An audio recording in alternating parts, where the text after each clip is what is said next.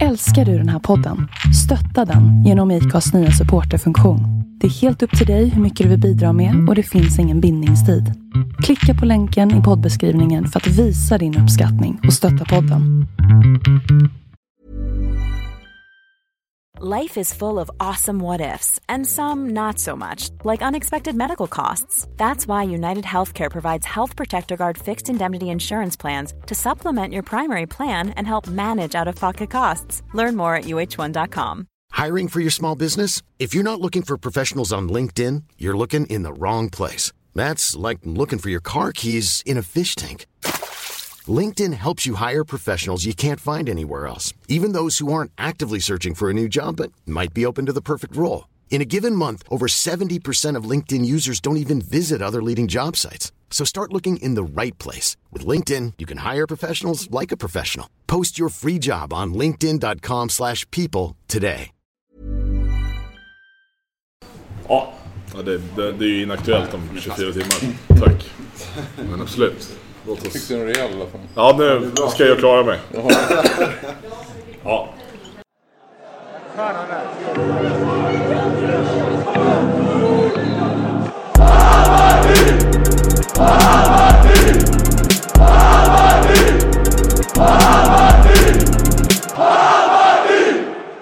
Nej men vi kör igång Bajenpodden, ja, nu var det 298, tror jag det är. Sitter vi här och, och myser. Igen. Ja. Johannes är här. Tack och Ja. kul att vara här ska jag Ja. säga. Kul, kul att du kunde dyka upp. Ja, Ja, prioriterar. livet. Ja, precis. Men livet är ganska glatt i alla fall. Ja, det... Börjar se ljust ut. Låt oss inte gå in i det mörkret Bajen- nu Bajen- kanske. Bajenlivet, Bajenlivet. ja, Inte exakt. höra hur Johannes mår Väck inte, väck generellt. inte den. Eh, Jo, men Bajenlivet är väl Mm. uppåt nu, tycker jag. Och Granqvist, Ja, det känns bara aslänge sedan jag var här. Jag vet inte hur länge sedan det är, men det känns som jättelänge sedan. är det så? Ja. Ja, du vet.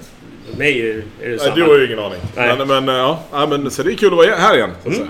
Kul, kul att du kunde komma. Skulle dricka bärs idag tänkte jag, men nu kom jag direkt med bilen så det sket sig. Tråkigt. Ja, det är trist. Du har ju ett rykte här att du är nykterist här Exakt. i, i klubben. Här. jag måste börja liksom döda det ryktet. Ja. Det känns inget bra. Du får styra om det där. Ja, jag verkligen. Ska jag lösa det? Ja, ja, det. På avsnitt 300 får vi lösa det. Då får man ge live att jag inte kanon. Härligt. Sen har vi SEFs eh, generaldirektör. Nej, sekreterare. Det är mycket snyggare. Generalsekreterare. Det är så floddigt med direktör så. Generalsekreterare. Cirkusdirektör. Ja, precis. Ja, välkommen. Det är stort att du Tack kom mycket. hit och tog dig tid att komma till våra lilla håla här i, på Södermalm. Nej, tvärtom. Tack för att jag fick komma. Det är inte så ofta vi blir inbjudna så att det är Nej. kul att få komma ut så här. Ja, vi brukar ju egentligen hålla oss till Hammarbyare. Ja. Men eh, ja, vi gör ett, ett undantag den här gången. För att vi känner att eh, det finns en del frågor. Dels rent också, vi ville gå igenom lite vad SEF är för någonting. För det känns som att det är en, dina huvuddagliga uppgift på Twitter ibland. Ja, jo, det, det händer några gånger. Så är det. Ja, men vi tänkte vi pratar lite Bayern först och så kommer vi in på dina domäner sen. Eh, då har vi ju sålt Odilon för 400 miljoner. Vad var det? Räcker pengarna? Ja, räcker. Räcker, hur högt räcker. kan du räkna? Ja. ja, nej, det var en skum affär det här. Påstår en del. Jag vet inte hur skumt det är. Nej, men det var att det var så snabbt. Han han inte... Men, hade inte Skvaller Kristoffersson på Expressen en ganska bra eh, grej om det? Alltså, man, man köper ju på spekulation som så mycket annat. Det gör man ju varje, med varje spelare i och för sig. Men när, när de började höra, tror jag, vilka andra klubbar som var intresserade och insåg att han har inte presterat max hittills. Eh, Om det intresset fanns redan nu, hur skulle det bli sen? Då är det väl kanske bättre att hugga nu än att vänta tills Absolut. börjar ge sig in i matchen. Om det skulle bli, om man skulle bli så bra som man anar att den kan bli. Eh, Men det är klart det var kanske o, ovanligt hög summa. Överraskande hög summa. jag. Jag är lite överraskad över reaktionerna och liksom hur man applåderar. Det var precis som att man har vunnit ett SM-guld eller någonting. Vilka, Vad- vadå, vems reaktion? Jag tänkte på Twitter och sen när han byttes Men det är in. ju Allsvenskans bästa affär någonsin. Ja, jo. Alltså, heroin på den här affären är liksom, den slår ju taket flera gånger om. Liksom.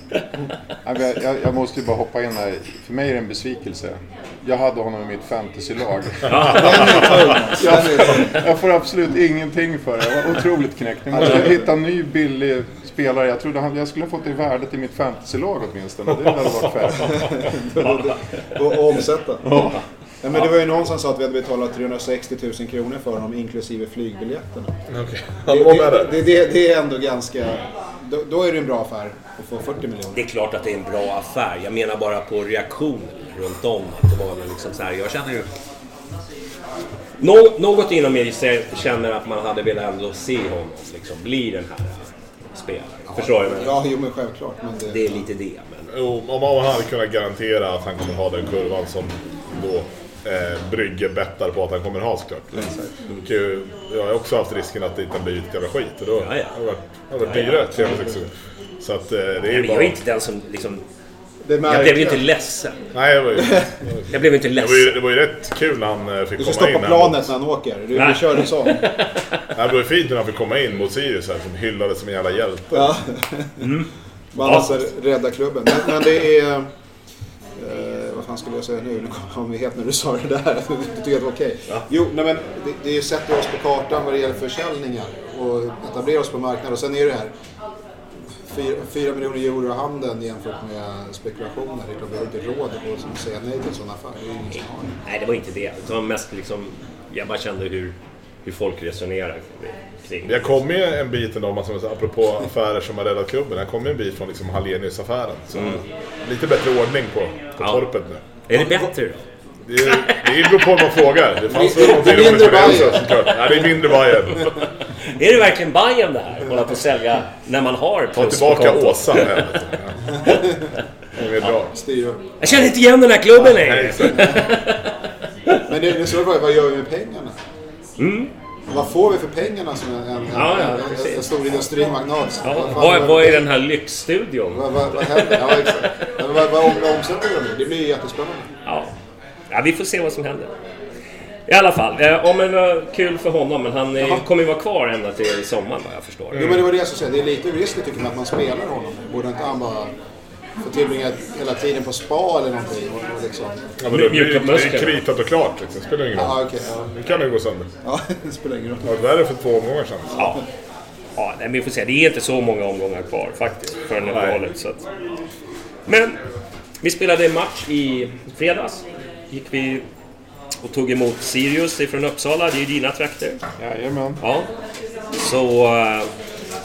Men det, det städade vi väl av ganska snabbt i första halvlek där. Det var väl inget snack. Kändes väl lite som... Nej, alltså det, jag tycker det, det jag pratade om det inför... Eh, eh, vilka var det vi hade efter Djurgården? Örebro, exakt. Det som var mest intressant inför Örebro var ju hur fortsätter man att jobba vidare efter den insats som vi hade mot Djurgården? Och det är samma sak här nu. Hur, hur fortsätter vi att jobba vidare efter att också ut Örebro borta? Och framförallt med den avslutningen som var. Och då gick vi in liksom direkt i den här matchen och visade att vi ska, bara, vi ska stänga den och sen är det bra sen. Eh, och det, det gjorde vi på, på alla sätt. Till och med genom att vara ganska dåliga i andra utan att släppa till någonting i alla fall. Eh, så att, eh, det är bara att trumma på just nu. Det var väl sjukt trygg seger ändå. Även, om, även om man alltid är lite smånervös på läktaren så kändes det som att de inte egentligen hade någonting som, som störde oss. Ja, men jag tror att det kändes viktigt för dem att, att, att liksom stänga bara butiken. Nu ska vi hålla nollan. Ja, men det, det var så, så här, hela matchen sattes ju direkt från början. Jag älskar deras taktik med Haglund skulle gå mot Solheim och sen skulle komma en långboll mot honom. Det blir inte mer division 7 än så i Allsvenskan. Det är härligt att de inspelen fortfarande kan, kan finnas. Liksom. Eh, och sen att det inte blev mer av det är ju, det är ju också skönt men, eh, Vad säger du om Rydströms taktiska sinne? Ja, men det, det är ju roligt hur mycket liksom, Rydström bashade Nanne förra året om hur han ville spela en sorts fotboll, Nanne en annan. Och sen så kommer han upp till Stockholm och spelar Nanne-fotboll deluxe. Ja, liksom. Eh, Nanne hade ju skämt som han har varit känd för. Det. Så att, eh, nej, det var kassaskåpssäkert. Verkligen. Kul att Kurtz fick hålla nollan. Ja, det var värd får man säga. Det är, han har ju firat rejält med pizzor efter det. Alltså. Tänker jag. Vill du bänka honom fortfarande eller? Ja, jag vill, jag vill bänka honom. Är så? Nej, jag, tycker, jag tycker han är oerhört begränsad. Ja, jag, jag förstår att det inte... Hur begränsade du? Ja, Kan du ställa det där själv då? Ja, det kanske jag skulle ha gjort. Nej. Nej, Att, att, att, jag, ja, jag, blev, jag blev inte mer övertygad om hans storhet eh, Örebro borta. Men nu höll han nollan och gjorde två räddningar, så det, det, det ska han ha. Det är klart. Cred om han håller nollan, det säger ingenting. Någon som ska ha cred, det är ju tanken då. Det måste man ju säga. Ja. 50 Fortsatt. matcher i rad. Otroligt Eh, ju. Och ett... ett, eh, Bättre än någonsin. ett, ett inte från start, men det var till första matchen som Ja. han... Annars har han startat resten. Och Det är ju helt sjukt egentligen. Ja, det är bra. Ja, det är, det är ju faktiskt rätt, rätt stört. Och man ska också komma ihåg att det är ju väldigt sällan som man har suttit och varit speciellt förbannad på honom efter de 50 matcherna heller. Nej. Eh, Det var ju det första halvåret som det var så lite, lite trögt och lojt ut. Men ehm, alltså sen hans peak under förra året så har han ju varit liksom fenomenal. mm. Han är väl landslagsmässig det tycker jag. Ja, han var ju med i januari-turnén till och med. Det, Ja, det, jo, han börjar ju liksom nosa. Han ska väl Men han byta är klubb bättre först. nu nästan än vad han var då känns det som. alltså, Ja, ja, definitivt. jag. Ja, Han har ju höjt sig ännu mer. Ja. Men inte bara det, utan han är liksom... Han drar ju aldrig på sig gula kort och liksom... Jag tänkte det, det är väldigt unikt. Eh, I den positionen ändå liksom. Mm. Ja, ja, precis. Ja, men, precis. Man har ju den här, den sköna tre, trevarningsregeln också. Att man inte ens har lyckats bli avstängd tack vare den är ju Mm. jävligt imponerande. Man kommer ihåg hur många som lipade med Kristoff Olsson där. Ja, när han blev avstängd. Här har vi en snubbe som har spelat. Ja, men, och, och sen är ju, han är ju ytterligare liksom ett, ett ehm, bevis på, på den här att du kan komma till Hammarby och få igång din karriär igen. Liksom, som mm. Jilan Ahmad till exempel. Och, och, och, och framförallt även att även om det går trögt. Det, ska, det är framförallt för oss supportrar kanske att bli påminna om att bara för att någon inte presterar max från liksom första minut på, på plan så kan det fortfarande bli väldigt, väldigt bra till slut. Eh, och det har ju verkligen visat. Så det är en extrem kurva han haft. Ja, nej men hatten Får vi av. behålla den hela året? Ja, Våren och sommaren? Ja, jag tror inte att det kommer komma till ett bra bud eh, på, på Ja, vi har ju råd att tacka nej till ganska mycket. Exakt, Så är det. exakt. Så är det. tyvärr är det väl lite så med den där typen av spelare. De, de är väldigt, finns väldigt många av den typen. Så är det. Eh, eh, jag kommer ihåg när vi skulle sälja Petter Andersson för några år Ja, nej, så är det. Det, det är liksom det är ungefär... Det är ju samma position han har. Ligga där och liksom fiska med...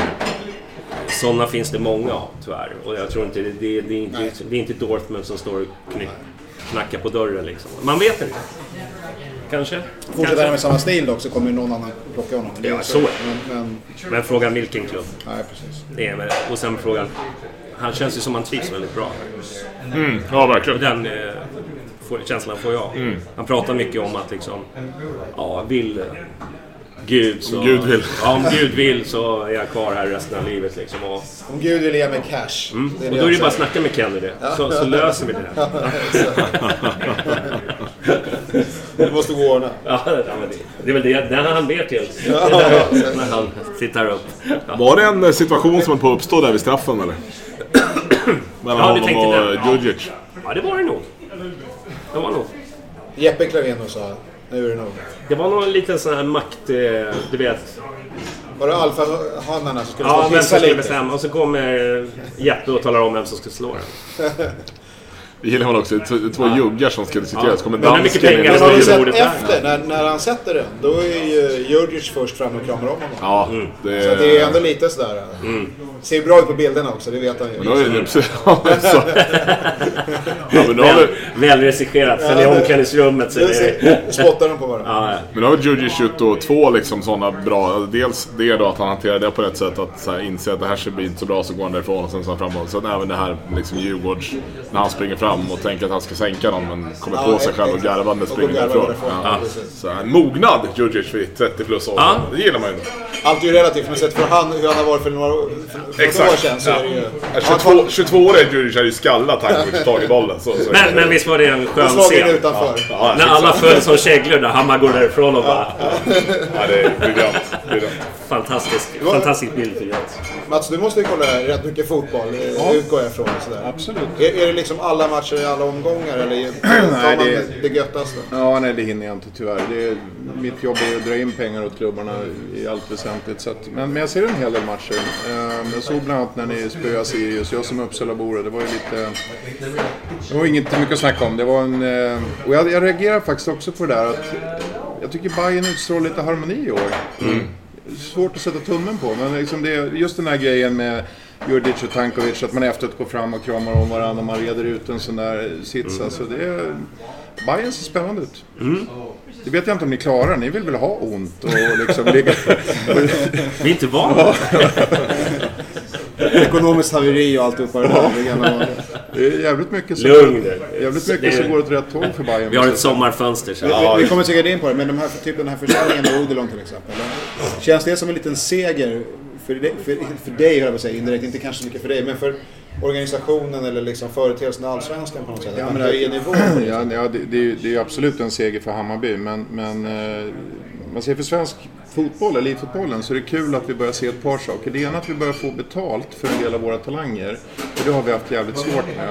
Och det andra är att vi får hemvändare som kommer hem och faktiskt tycker det är kul att lira. Eh, Så vi ser ju tecken på att allsvenskan växer i intresse, att andra lag får upp ögonen för oss, men också att svenska spelare som varit ute och kört proffs ett, ett längre tid kommer tillbaks Det är attraktivt att och lirar. Ja. Och vänder hem tidigare också antar jag. Alltså, Ja. inte bara Ja, har- har- ut pengar. Så. ja, precis. Har flera år aktiva kvar att spela och eh, som sagt, när ytterligare pengar kommer in i verksamheten här nu så vi, vi är absolut i en bra trend. Så det är skitkul att se sånt här. Det, det kommer att vara viktiga pengar för Bayern, det är jag helt säker på. Vi kommer kanske in mer på det ekonomiska lite senare. Absolut. Jag tänkte vi skulle ta eh, Östersund lite snabbt bara. Vad känner vi inför den matchen? Eh, det, är ett, det är liksom... Det är ju Östersund version... Vad ska man kalla dem? 3.0. Om Potters Östersund var 2.0 så är det här 3.0 med en helt annan spelfilosofi. Eh, Ett helt, ett helt nytt lag. Det liksom, finns ju ingen av de här människorna kvar som, som, som byggde upp det. Det är väl Keita i mål och sen, sen resten är ju nyare. Men... Eh, så det, är- det, är väl så här, det är väl första gången vi, vi går in och har en väldigt god vinstchans på sen egentligen vi mötte dem i Superettan. Liksom. När det var 2014. Ehm, Lite buggy team för oss, va? Är de inte det? Alltså, Ja, men det är det jag menar. Men, det har ju ja, men precis. Men, men förra året var vi, var vi jättebra mot dem hemma och sen så liksom Ja. Kom Ghoddos in och drog två passningar snett till och tillbaka så var det över liksom. Eh, och så här, fem minuter var dåliga och sen så torskade vi 2-1. Uh, Det känns inte som de har den riktiga toppen liksom, riktigt nu. Nej, spetsen är ju borta. Ja. Eh, den är ju mycket, mycket, mycket sämre. Sen ska man ju liksom fortfarande ha respekt för att de hänger ju med uppe i, i tabellen. Eh, Men än de ligger ju och smyger där men ingen pratar om dem. Det är ju det som är lite Men alla jobbigt. förväntar sig bara att Kindberg ska in och sen så går det åt helvete liksom. Det, det är det vi... Låt domen falla och de har ju också en liten eh, fallskärm där. Även om det skulle hända så har de ändå en del pengar får man ju säga att röra sig med. Så att, sen kan det ju kanske spegla sig på vem är intresserad av att gå till en sån klubb. Som, Ja, om, det ju- där, om worst case scenario ur deras perspektiv. och, och vem är det som ska värva spelare sen? Ja, Hur ser liksom kompetensen ut där? Jo, så, jo, eh, för där har han gjort ett jävla jobb, det måste man ju säga. Eh, men, men det... mm, Nej, det ska bli kul. Alltså, alla, alla, alla möjligheter i världen att spela Östersund. Li- Lite för tight i schemat kan jag tycka att komma med en, en match till redan nu. Men, men ja, vi, vi kanske ska diskutera det sen varför, varför uppstår den här tiden. Samtidigt tycker jag fan det är skönt att... eh, nu, nu har vi ju det här märkliga, märkliga uppehållet i svensk fotboll när det är som bäst att spela fotboll i Sverige. Eh, det ska vi anpassa oss till. Och, eh, nu när vi har ångan uppe så vill man ju nästan... Nu vill man ju spela matchen varannan dag för, för det. att det ser så bra ut. Men, men. Vi slår dem. Vissa slår den. Men så är det ju. Vi ska ta dem i alla så? Ja, och så vidare. Ja, vi, vi får väl se vad som händer imorgon. Nu har inte jag kollat på tavlan, men lirar han uh, Ravel Morrison? Nej, han är avstängd eller skadad. eller någonting. Han spelar inte i alla fall, vad jag har förstått. Har han varit något bra? Han är inte Han har ju knappt lirat. Han spelade ju första mot AIK och då satt man där och bara Fan han åker ju springa till och med, det kanske är någonting. Och sen var det med någon konstig... Var borta mot MFF, men han var borta på grund av en tandinfektion. Samtidigt så hörde man att han hade varit ute på Stureplan och snurrat. Så att, eh, ja. Det är väl sällan en slump, och, nu säger jag hemvändare, det här är ju inte ens det. Det här är ju de, de här före detta Premier League-proffsen helt plötsligt hamnar i Allsvenskan. Känner jag otroligt bra scouting eller så finns någonting annat som ligger bakom Det det. är det ju otroligt skön krydda liksom. Ja, jo, jo. Ravel Morrison, jo men varför inte? Ja. Ja. Han lirar väl i ditt lag till och med? Du är väl hemma? Ja, jo. Ja, det var ju ett tag sedan han Ja, var det är där. absolut. Ja, Det är det- så var det ju. Jag har inte så här buskoll på Premier Leagues grejer. Nej, det, det, Nej. det tror jag ingen är förvånad över. Nej, att jag har buskoll överhuvudtaget. exakt. Nej. Vem är Morrison? är det han, han som sjunger? Eller? Ja, exakt. Ja, Morrissey. ja precis.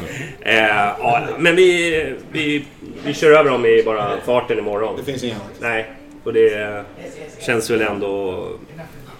Givet på förhand. Eller? det är det du Så är det. Ja. Ja.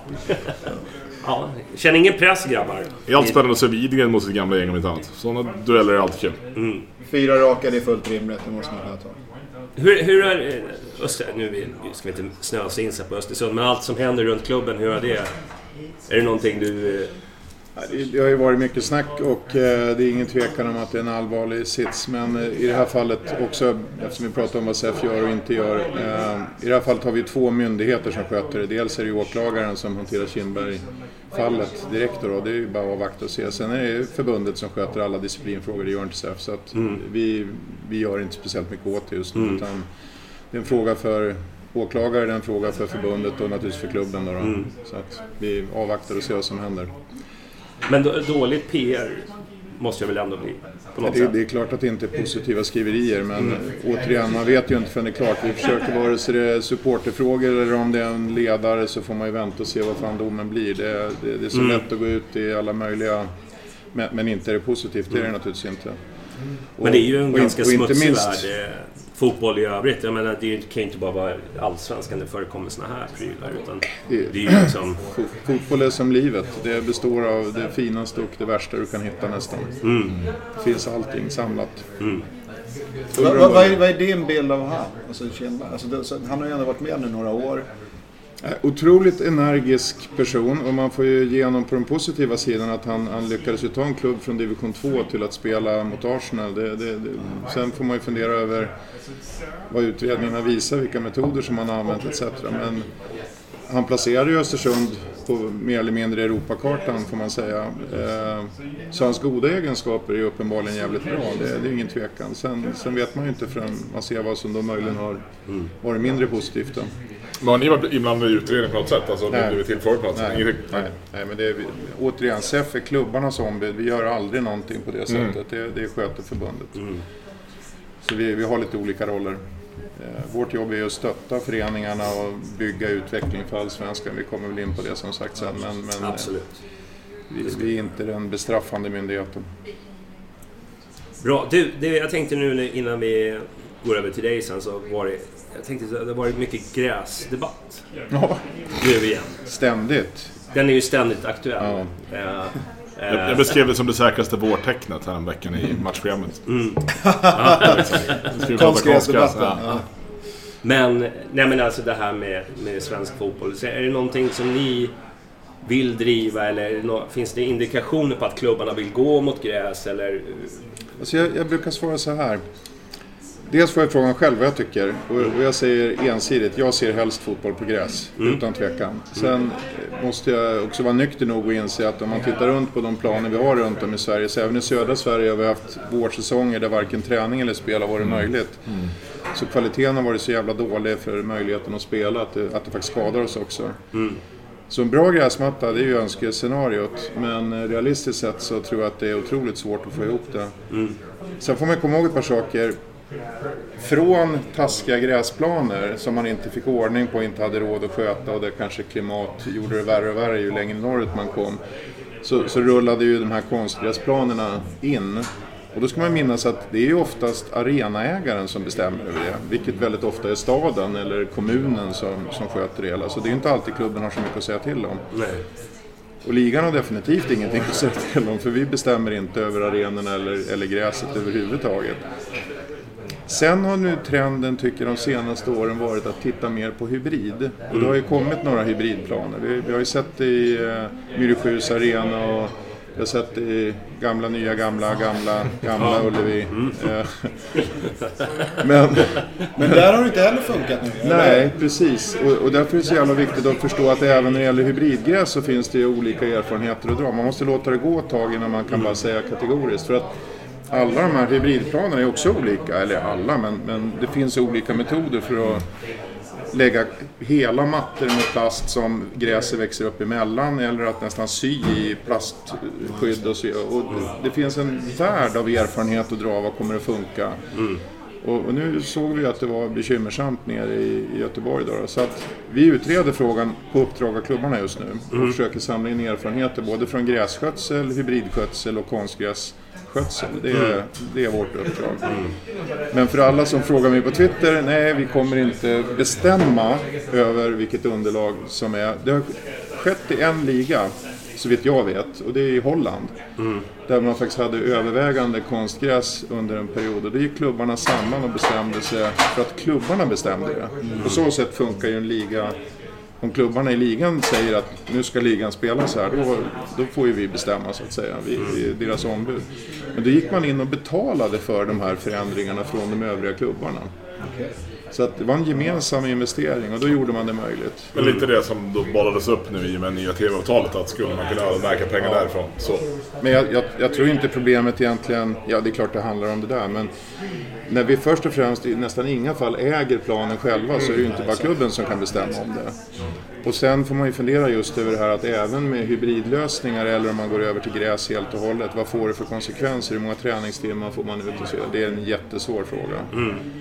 Så att eh, jag, jag kan gärna själv stå för att jag väldigt gärna ser fotboll spelas på gräs, men jag är realist nog och inser att det inte är så jävla enkelt. Men det är det jag tycker är roligt i hela den här debatten. För att det finns ju egentligen ingen konstgräslobby. Alltså det finns ju inga människor som står på barrikaden och tycker att fotboll ska spelas på konstgräs. Alla är ju inne precis som, som Mats. Liksom det är klart det ska vara gräs. Men! Och sen ska man rada upp alla de här argumenten. Så att, Ja, fast, fast, fast det är inte helt sant. Eh, Men de är jävligt tysta de här som gillar konstgräset. Ja, det är så. Ja, för det, det, är inte, det är inte en eh, positiv grej att driva debatt Fast om. man kan ju, alltså jag har ju inga problem med matcherna som spelas på, på Nya Södra Stadion. Så, men fick jag välja exakt. på en perfekt gräsmatta och en perfekt konstgräsmatta, då är det ju inget val. Nej. Så är det. Men, men det, det, det är snarare så att det är konstgräshatarna som hörs. Ja, som tycker att, allting, Exakt. att det är helt barockt och helt fel och det är emot typ, spelets idé eller någonting. Men på, på det temat, om man är lekman på just det här med konstgräs. Alltså hur många ligor egentligen i Europa har man konstgräs? Alltså Oj, lag oj. som spelar. Är, är, är, det, är det liksom, är det, man får ju bilden att det bara råkar vara i kanske Sverige och kanske Nej, nej. Finland och Nej, nej, Ryssland. nej. Men, Nej, det, det är massor fler. Men Det- jag har, jag har inga nej, nej, men det, är- det är ganska mycket vanligare än man tror. Till, till exempel Premier League spelade tror jag enbart på hybridgräs. Ja, okej. Eh, De har Okej. inte naturgräs överhuvudtaget. Eh, Nu, nu är det en mix då. Ja, men, och som sagt, holländska ligan hade ju en majoritet av konstgräs under en period. Så, så det, det är väldigt blandat. Det är det, ja. Men klimatförutsättningarna är ju så jävla olika också. Vi ska ju minnas att Sverige är ett land som inte ligger nära Golfströmmen. Norge har ju bättre klimat tack vare Golfströmmen och engelska öarna ligger både längre söderut och, och med golfen. Och södra Europa eller mellersta eller till och med ja, ända upp till Tyskland har ju helt andra växtförutsättningar. Så där kan du få bra gräsplaner. Så att, men det är, vi, vi tittar på det. Det är otroligt många som engagerar sig i frågan. Och, Ja, det är eh, det. vi försöker hitta då någon sorts vägledning till klubbarna. Men jag, Trenden just nu att det blir i alla fall fler som testar hybrid. Eh, Det, det tror Ja, jag. men det tror jag nästan är liksom... Jag ska säga the last hope, höll jag på säga. Men det känns ju som att det skulle kunna vara någonting. Jag ser ju hellre att man lägger då, om man nu ska prata TV-avtalet och, och att alla pitchar in för att det ska bli gräs. För det är, det är ju det det handlar om oftast. Men då får man ju komma till den här slutsatsen att jag lägger ju hellre på riktigt gräs än till exempel VAR.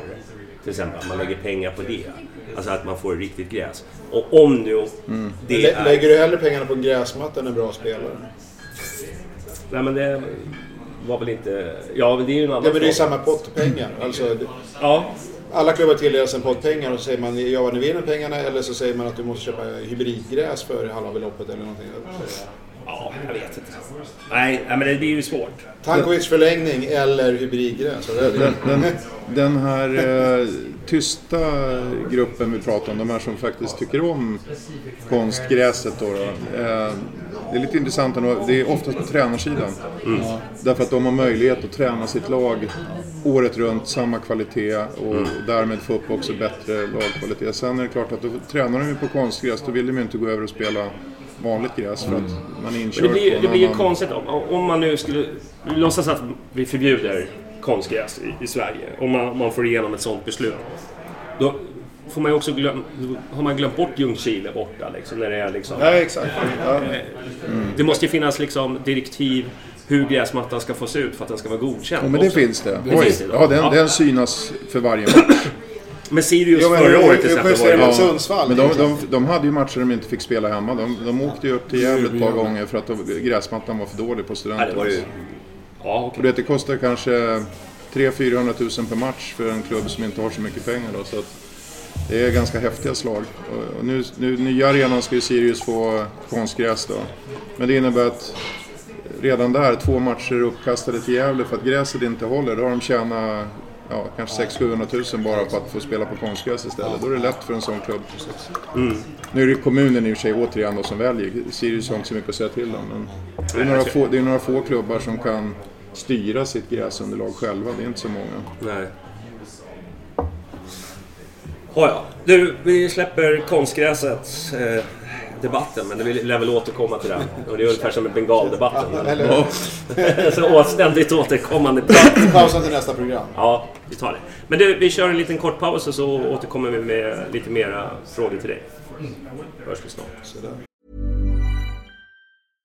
Hiring for your small business? If you're not looking for professionals on LinkedIn, you're looking in the wrong place. That's like looking for your car keys in a fish tank. LinkedIn helps you hire professionals you can't find anywhere else, even those who aren't actively searching for a new job but might be open to the perfect role. In a given month, over 70% of LinkedIn users don't even visit other leading job sites. So start looking in the right place. With LinkedIn, you can hire professionals like a professional. Post your free job on linkedin.com slash people today. Mom deserves the best, and there's no better place to shop for Mother's Day than Whole Foods Market. They're your destination for unbeatable savings, from premium gifts to show-stopping flowers and irresistible desserts. Start by saving 33% with Prime on all body care and candles. Then get a 15-stem bunch of tulips for just $9.99 each with Prime. Round out Mom's menu with festive rosé, irresistible berry chantilly cake, and more special treats. Come celebrate Mother's Day at Whole Foods Market. Hey there, it's Michelle Norris. I'm host of a podcast called Your Mama's Kitchen. When I travel, I'm usually looking for a way to find a taste of home when I'm not at home. And one of the things I love to do when I am at home is entertain. And Airbnb allows me to do that. When I was in California recently, I rented a house that had a great kitchen. And when we were sitting around the table, we're all thinking, we're in someone else's house. Someone could be in all of our homes as well. If you have a home, but you're not always at home, you have an Airbnb. Your home might be worth more than you think. Find out how much at airbnb.com/slash host.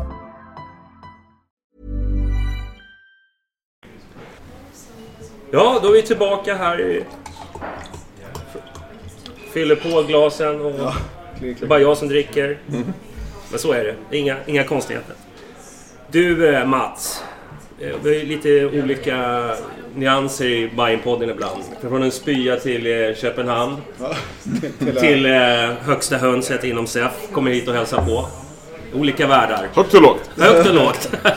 Är, är, är jag lågt eller? Ja, det vill säga, nu, nu, Det återstår att se. Det är jävligt, det är jävligt oklart. Men du dricker vatten så jag känner att. Så, jag känner att det finns en förhoppning att det inte kan spåra tillräckligt. här. Ja, men du, jag tänkte så här. Vad, vi börjar med och reder ut vad SEF är för någonting. För det känns som att eh, det är din huvuddag, huvudsyssla på Twitter ibland. Känns det Ja, som. det, det händer lite grann. Alltså lättaste skillnaden är att säga, om man, om man börjar med förbundet. Förbundet är ju huvudman för all fotboll i Sverige. Så det är liksom det enklaste sättet.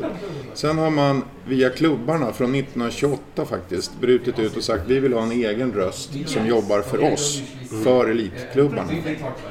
Och det står till och med i- när man grundar sig så att man ska vara en motkraft mot förbundet. Så, Ja, det var- Lite som Bayern. det var, tydligt, var jävligt tydligt kan jag säga.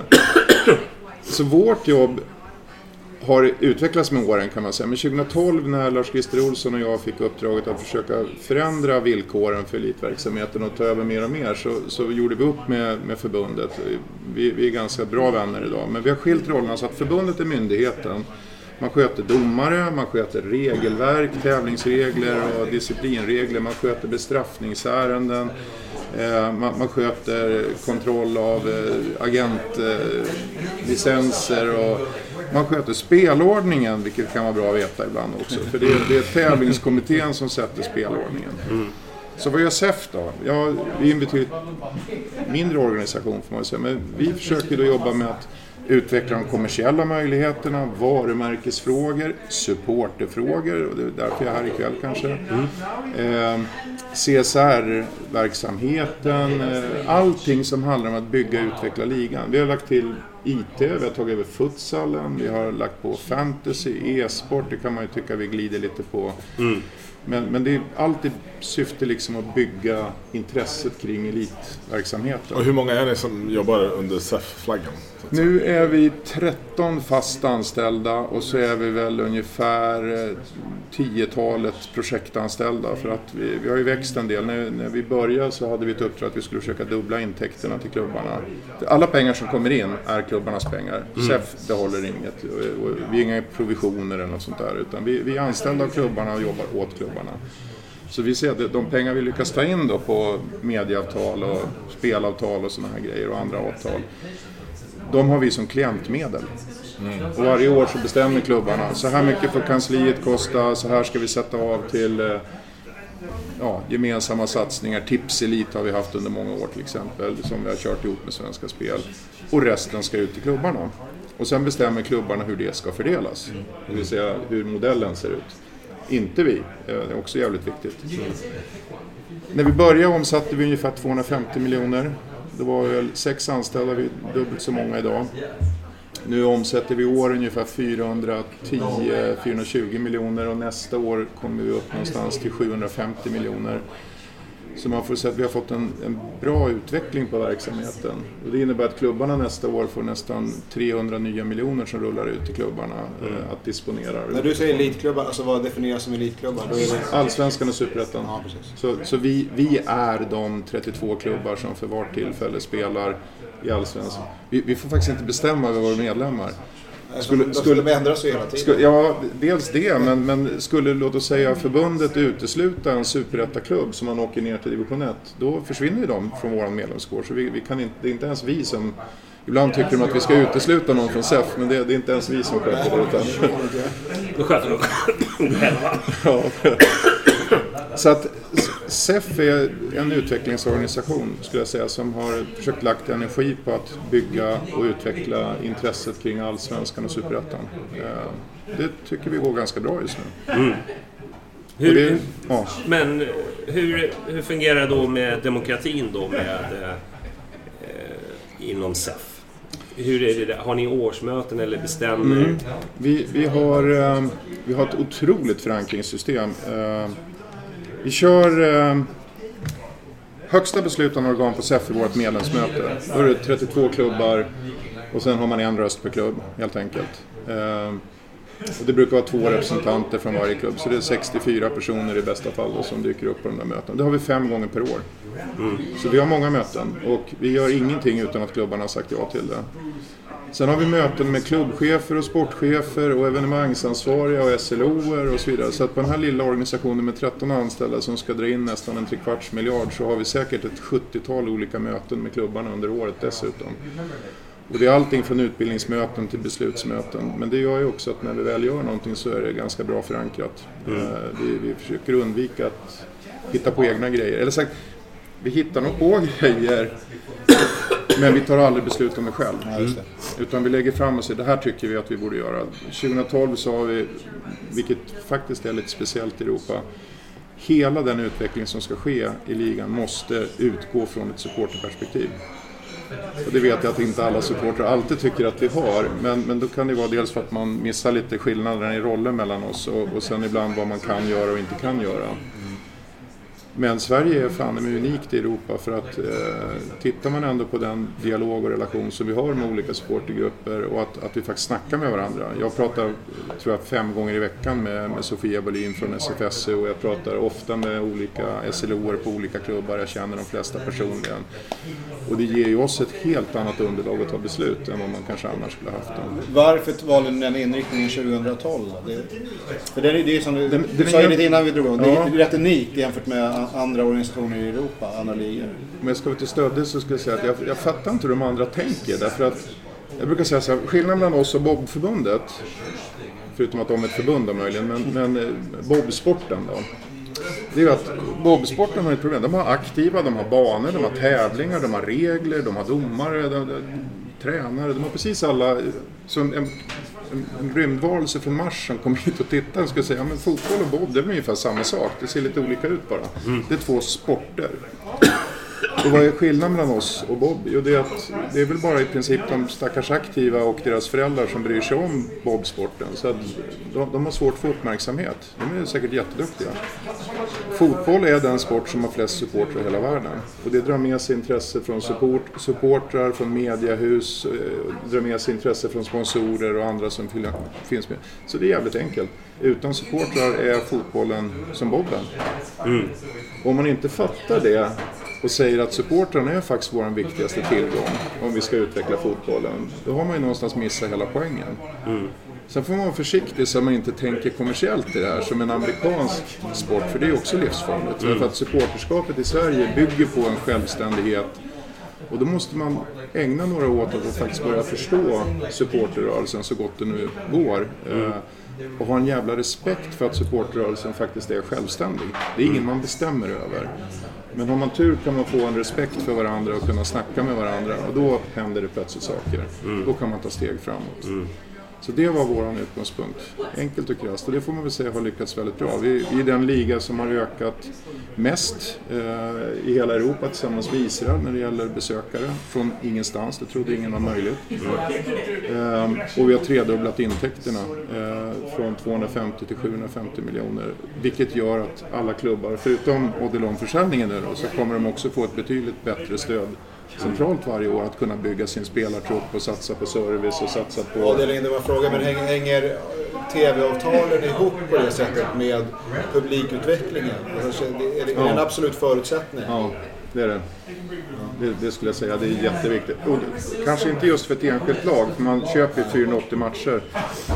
Men det är samma där, om ingen bryr sig om fotbollen, vem köper annonser och reklam i TV då för att TV-bolagen ska få tillbaka sina pengar? Och vem köper eh, pay per view abonnemang om ingen bryr sig och så vidare? Så det är klart att det hänger väldigt, väldigt nära ihop.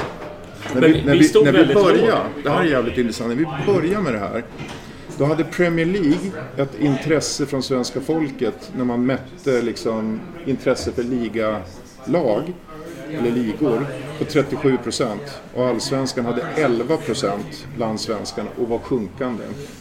Och idag har vi någonstans runt 37 procent och Premier League ligger mm. runt 16-17 procent. Mm. Så det, det har skett en enorm förändring. Och det ligger till grund för hur tv-bolag och andra och partners Det vet jag. Ja, men det vet jag. Jag jobbade ju på, på eh, tv-operatörer, jag ska inte säga namn eh, tidigare. Och då pratade, då, då, då pratade vi väldigt med Simor. Då, då, kunde de ju berätta att en, en liksom, typ, för det var ju när Zlatan var i PSG också, så den matchen kunde ha liksom, x antal tittare. Medan då Falkenberg, Gävle i Allsvenskan kunde ha tre gånger så mycket tittare. Alltså, det var ändå sådana extrema skillnader. Men, och, och alla, alltså, med, med Strive och så här, alla tjatade om vilka ligor som inte sen, det finns ju ingen, ingen business i det. Alltså, du vill inte tjäna pengar på det. det Ja, men sven, svenska ligafotbollen idag skulle jag säga är väldigt mycket symbiosen mellan supportrar och eh, fotboll. Eh, mm. Det, det, är vi ganska starka på.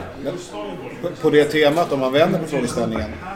Är det då rimligt att, att de största lagen, eller de lag med flest supportrar, fortfarande inte egentligen har mer att säga till om än de som har minst antal supportrar? Ja. Är, är, är, det bara för att det kommer från någon, att det är sprunget ur någon form av folkrörelsetänk och att det är Sverige och alltihopa det där? Eller, eller finns det en faktisk poäng i att Hammarbys röst är lika stark som vet jag, Varberg? Alltså jag, nu har jag varit inne i nästan, ja, vad blir det, det är sju och ett halvt år. Eh, på, på hela den tiden med fem medlemsmöten eh, varje år, det börjar bli några stycken nu, vi är snart uppe i 40 möten där vi har tagit olika typer av beslut, har aldrig handlat om att det har liksom hänt på kniven om, om vem som ska få igenom sin röst. Så problemet finns inte, det är det första. Okay. Vi, vi, är ganska bra på att förankra och klubbarna är jävligt schyssta i samtalen med varandra. Det, det har skett en jätteutveckling. Eh, men, men det är en berättigad fråga om man nu skulle ha en sån situation. Jag vet till exempel i, i Spanien så har de ju ett världskrig just nu mellan förbundet och ligan och sen inom ligan mellan de stora klubbarna och resten av klubbarna. Är det en bättre sits? Nej, jag, jag måste säga, jag väljer varje dag den här sitsen att varje klubb har en röst och sen så är vi duktiga på att snacka ihop oss. Och jag, jag måste säga att jag...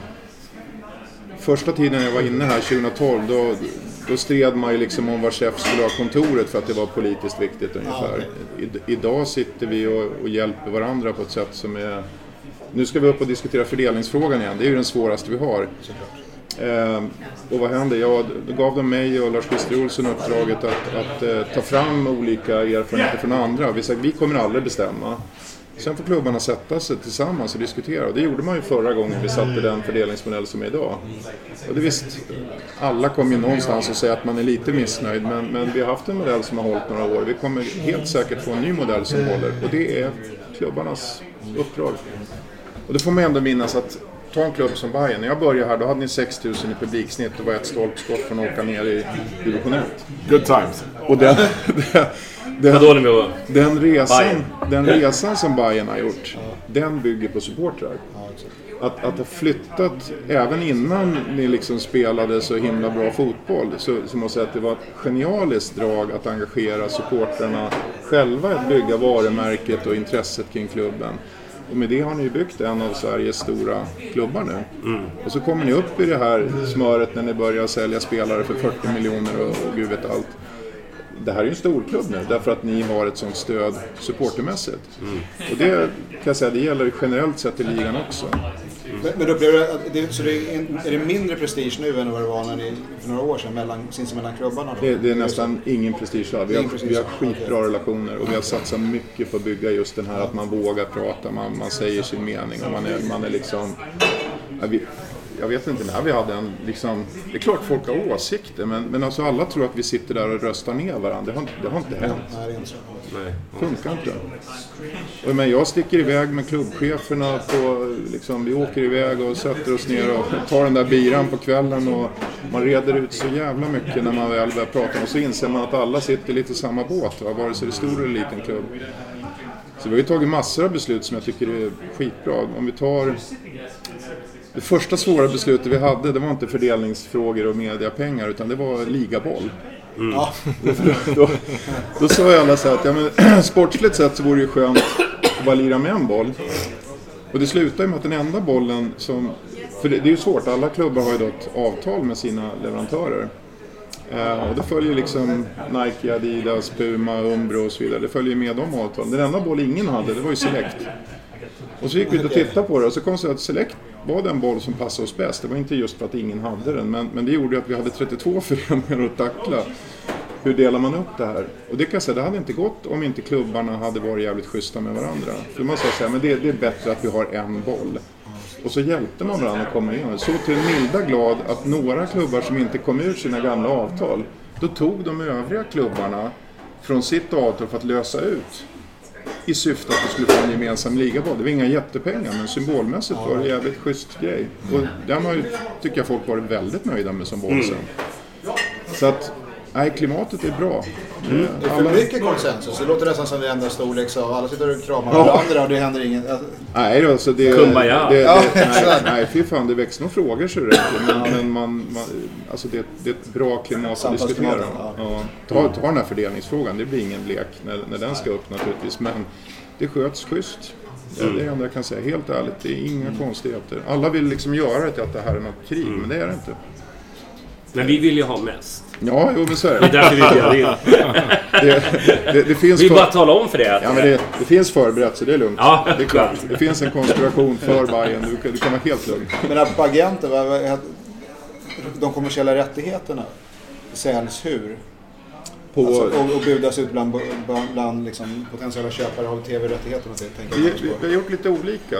Ehm, I princip alla grejer säljer vi själva och även de första tv-avtalen. Men det här senaste tv-avtalet då behövde vi en, en partner som hjälpte oss. Så där tog vi en profile partner.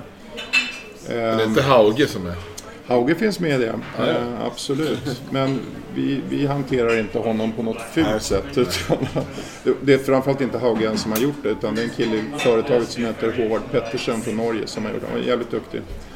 Och det resulterade också att vi fick ett väldigt bra avtal till slut. Men vi konkurrenssatte, vi, vi skickade ut till olika agentfirmor. Många använder det här just för att man ska få en viss trovärdighet. Att vi inte bara sitter och trissar upp avtalet med vår gamla partner som vi tjänas med. Så, så är det ganska bra ibland att...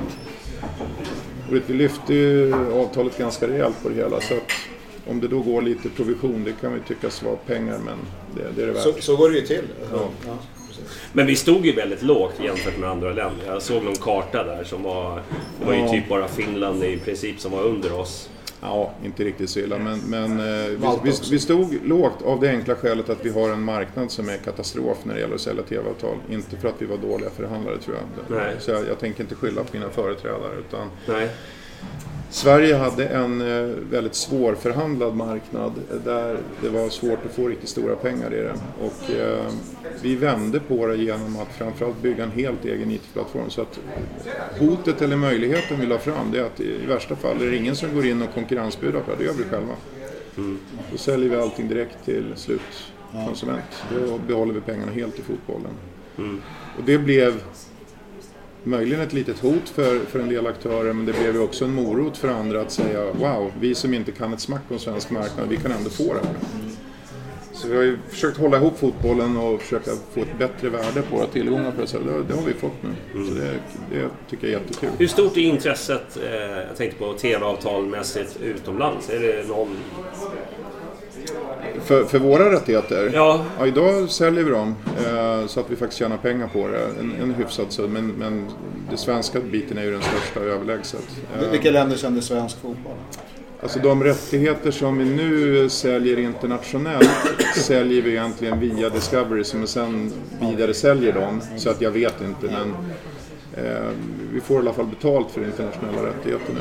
En kuriosa för övrigt, vi, vi sålde, jag får inte säga summorna men vi sålde ju rätten till, apropå att ge sig ut på nya marker som jag vet att alla supportrar inte alltid gillar. Men, men e-sporten är ju en ny grej vi jobbar med. För att liksom knyta an till var. Hammarby har varit duktiga på det förut. Eh, Hammarby-Hacke? Hammarby, ja precis. Eh, och eh, Bor i Sundsvall va?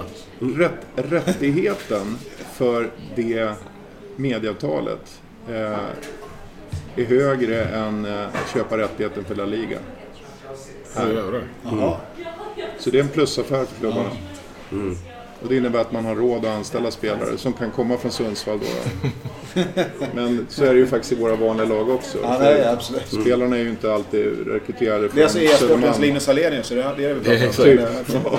Ska vi säga att jag tror att han bor i Sundsvall, jag är ut Han, han brukar hänga runt här på matcherna. Han är väldigt eh, skön snubbe att snacka med och sådär. Så Nu är, det här, nu är det här väldigt nytt så att man får ta det för vad det är värt. Men, Ja. men eh, jag tycker det är kul och, och futsalen kommer igång och har börjat dra en del rätt roliga matcher och så här. Så Mm.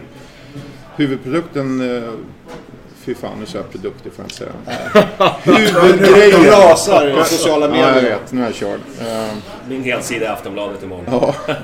ja, men huvuddelen av vår verksamhet är ju naturligtvis Allsvenskan och Superettan. Det går inte att komma ifrån. Men, men det är faktiskt rätt smart att, att ha kopplingar till de andra bitarna också. För ju fler vi är som på något sätt anknyter till våra varumärken, desto mer intressant är det för de som vill betala oss för Finns det någon diskussion vad man inte kan sälja eller kommersialisera? Oj, massor. Ja, Massor.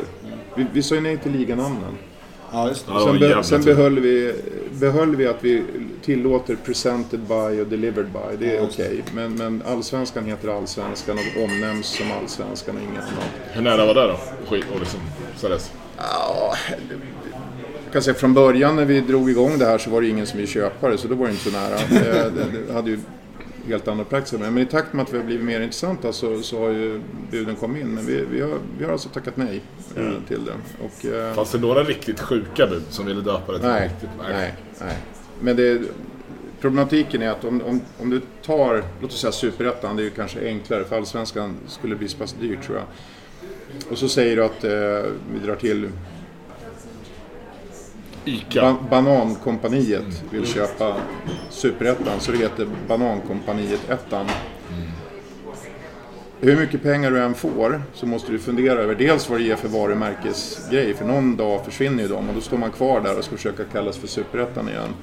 Sen har du traditionen att, att liksom på något sätt eh, dissa liksom historiken och supportrarna runt det hela. Och det tredje är lite intressant. Hur många av våra andra företag säger vi är en stolt sponsor av Bananrepubliken ettan. Så vi, vi vägde ihop det där och konstaterade att nej, det finns inga pengar utan det spelar ingen roll just nu. Du kan bjuda en miljard och vi kommer ändå, får möjligen ompröva beslutet men, men det är nej. Men presented by. Och nu, ehm, nu kommer vi nog eh, täcka upp de stora partnerna innan sommaren är över och det känns jäkligt bra. Då, då, då har vi rullat upp och det, är- det är pengar som kommer ut i klubb. Så att de här kommande 5-6 åren, men vi, det svåraste vi har haft att argumentera det är ju kring spel. Eh, Å andra sidan har vi haft Svenska Spel sedan 1934 så att vi vet ju vad det innebär att vara en partner till spelbolagen. Eh, nu får vi in en ny partner nästa år i form av Unibet. Eh, de är gröna i alla fall för er.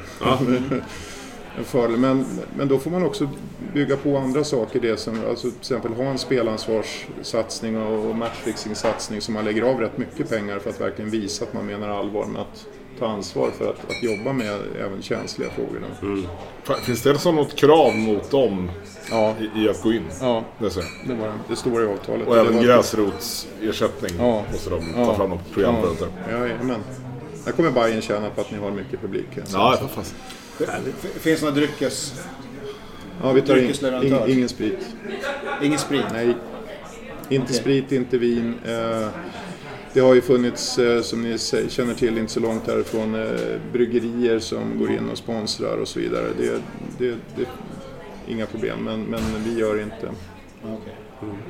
Och sen försöker vi se till att, ja, ni har ju sett, alltså återigen små steg, men eh, när vi gjorde nya loggorna nu så försöker vi göra dem i klubbfärger så att eh, i några fall faktiskt supportrar som har varit med och utforma klubbloggorna. Och, ja, vi, vi försöker i alla fall hitta grejer som, vare sig det gäller våra partners eller om det gäller ja, våra kännetecken, att det, att det passar ihop.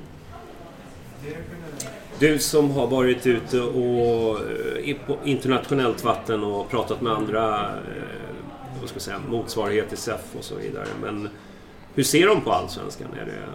Ja, de är nog rätt imponerade över en faktor framför allt. Eller ja, de, de tycker det är jättespännande att försöka lista ut hur fan vi kunde tredubbla intäkterna. För det är naturligtvis alla ligor intresserade av. Sen är vi ändå långt ifrån Premier League och de här som, som har De har sinnessjuka en liten pengar. annan marknad än de. Lite annan marknad. Ehm, Men de är jätteintresserade av hur det gick att göra lyftet. Ehm, För det, det är vi nog ganska ensamma om. Och det, det andra de är intresserade av är att, och vi har gjort det utan oligarker eller företag som äger klubbarna, utan vi har, vi har byggt det på en demokratisk fotbollsrörelse, vilket faktiskt många undrar hur fan det går till.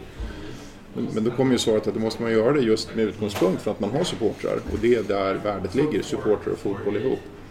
Sen tycker de att det är väldigt spännande att vi har kunnat behålla den här lite galna anarkistiska supporterkulturen och bejaka den utan att vi har fått ökande problem. För där har ju många ligor antingen fullt världskrig på läktarna eller också har man eh, tagit i så hårt så att man inte har någon stämning kvar alls på läktarna.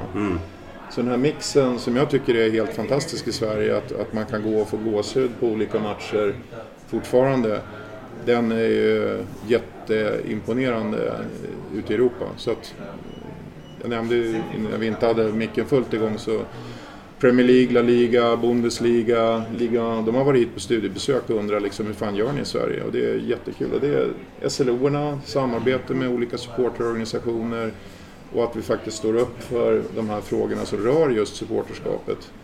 Återigen, vi lyckas ju inte alltid med allting men, men eh, jag tror vi har hittat en jämställdhet mellan ligan, klubben och supportrarna på ett sätt som faktiskt eh, är ganska unikt i Europa.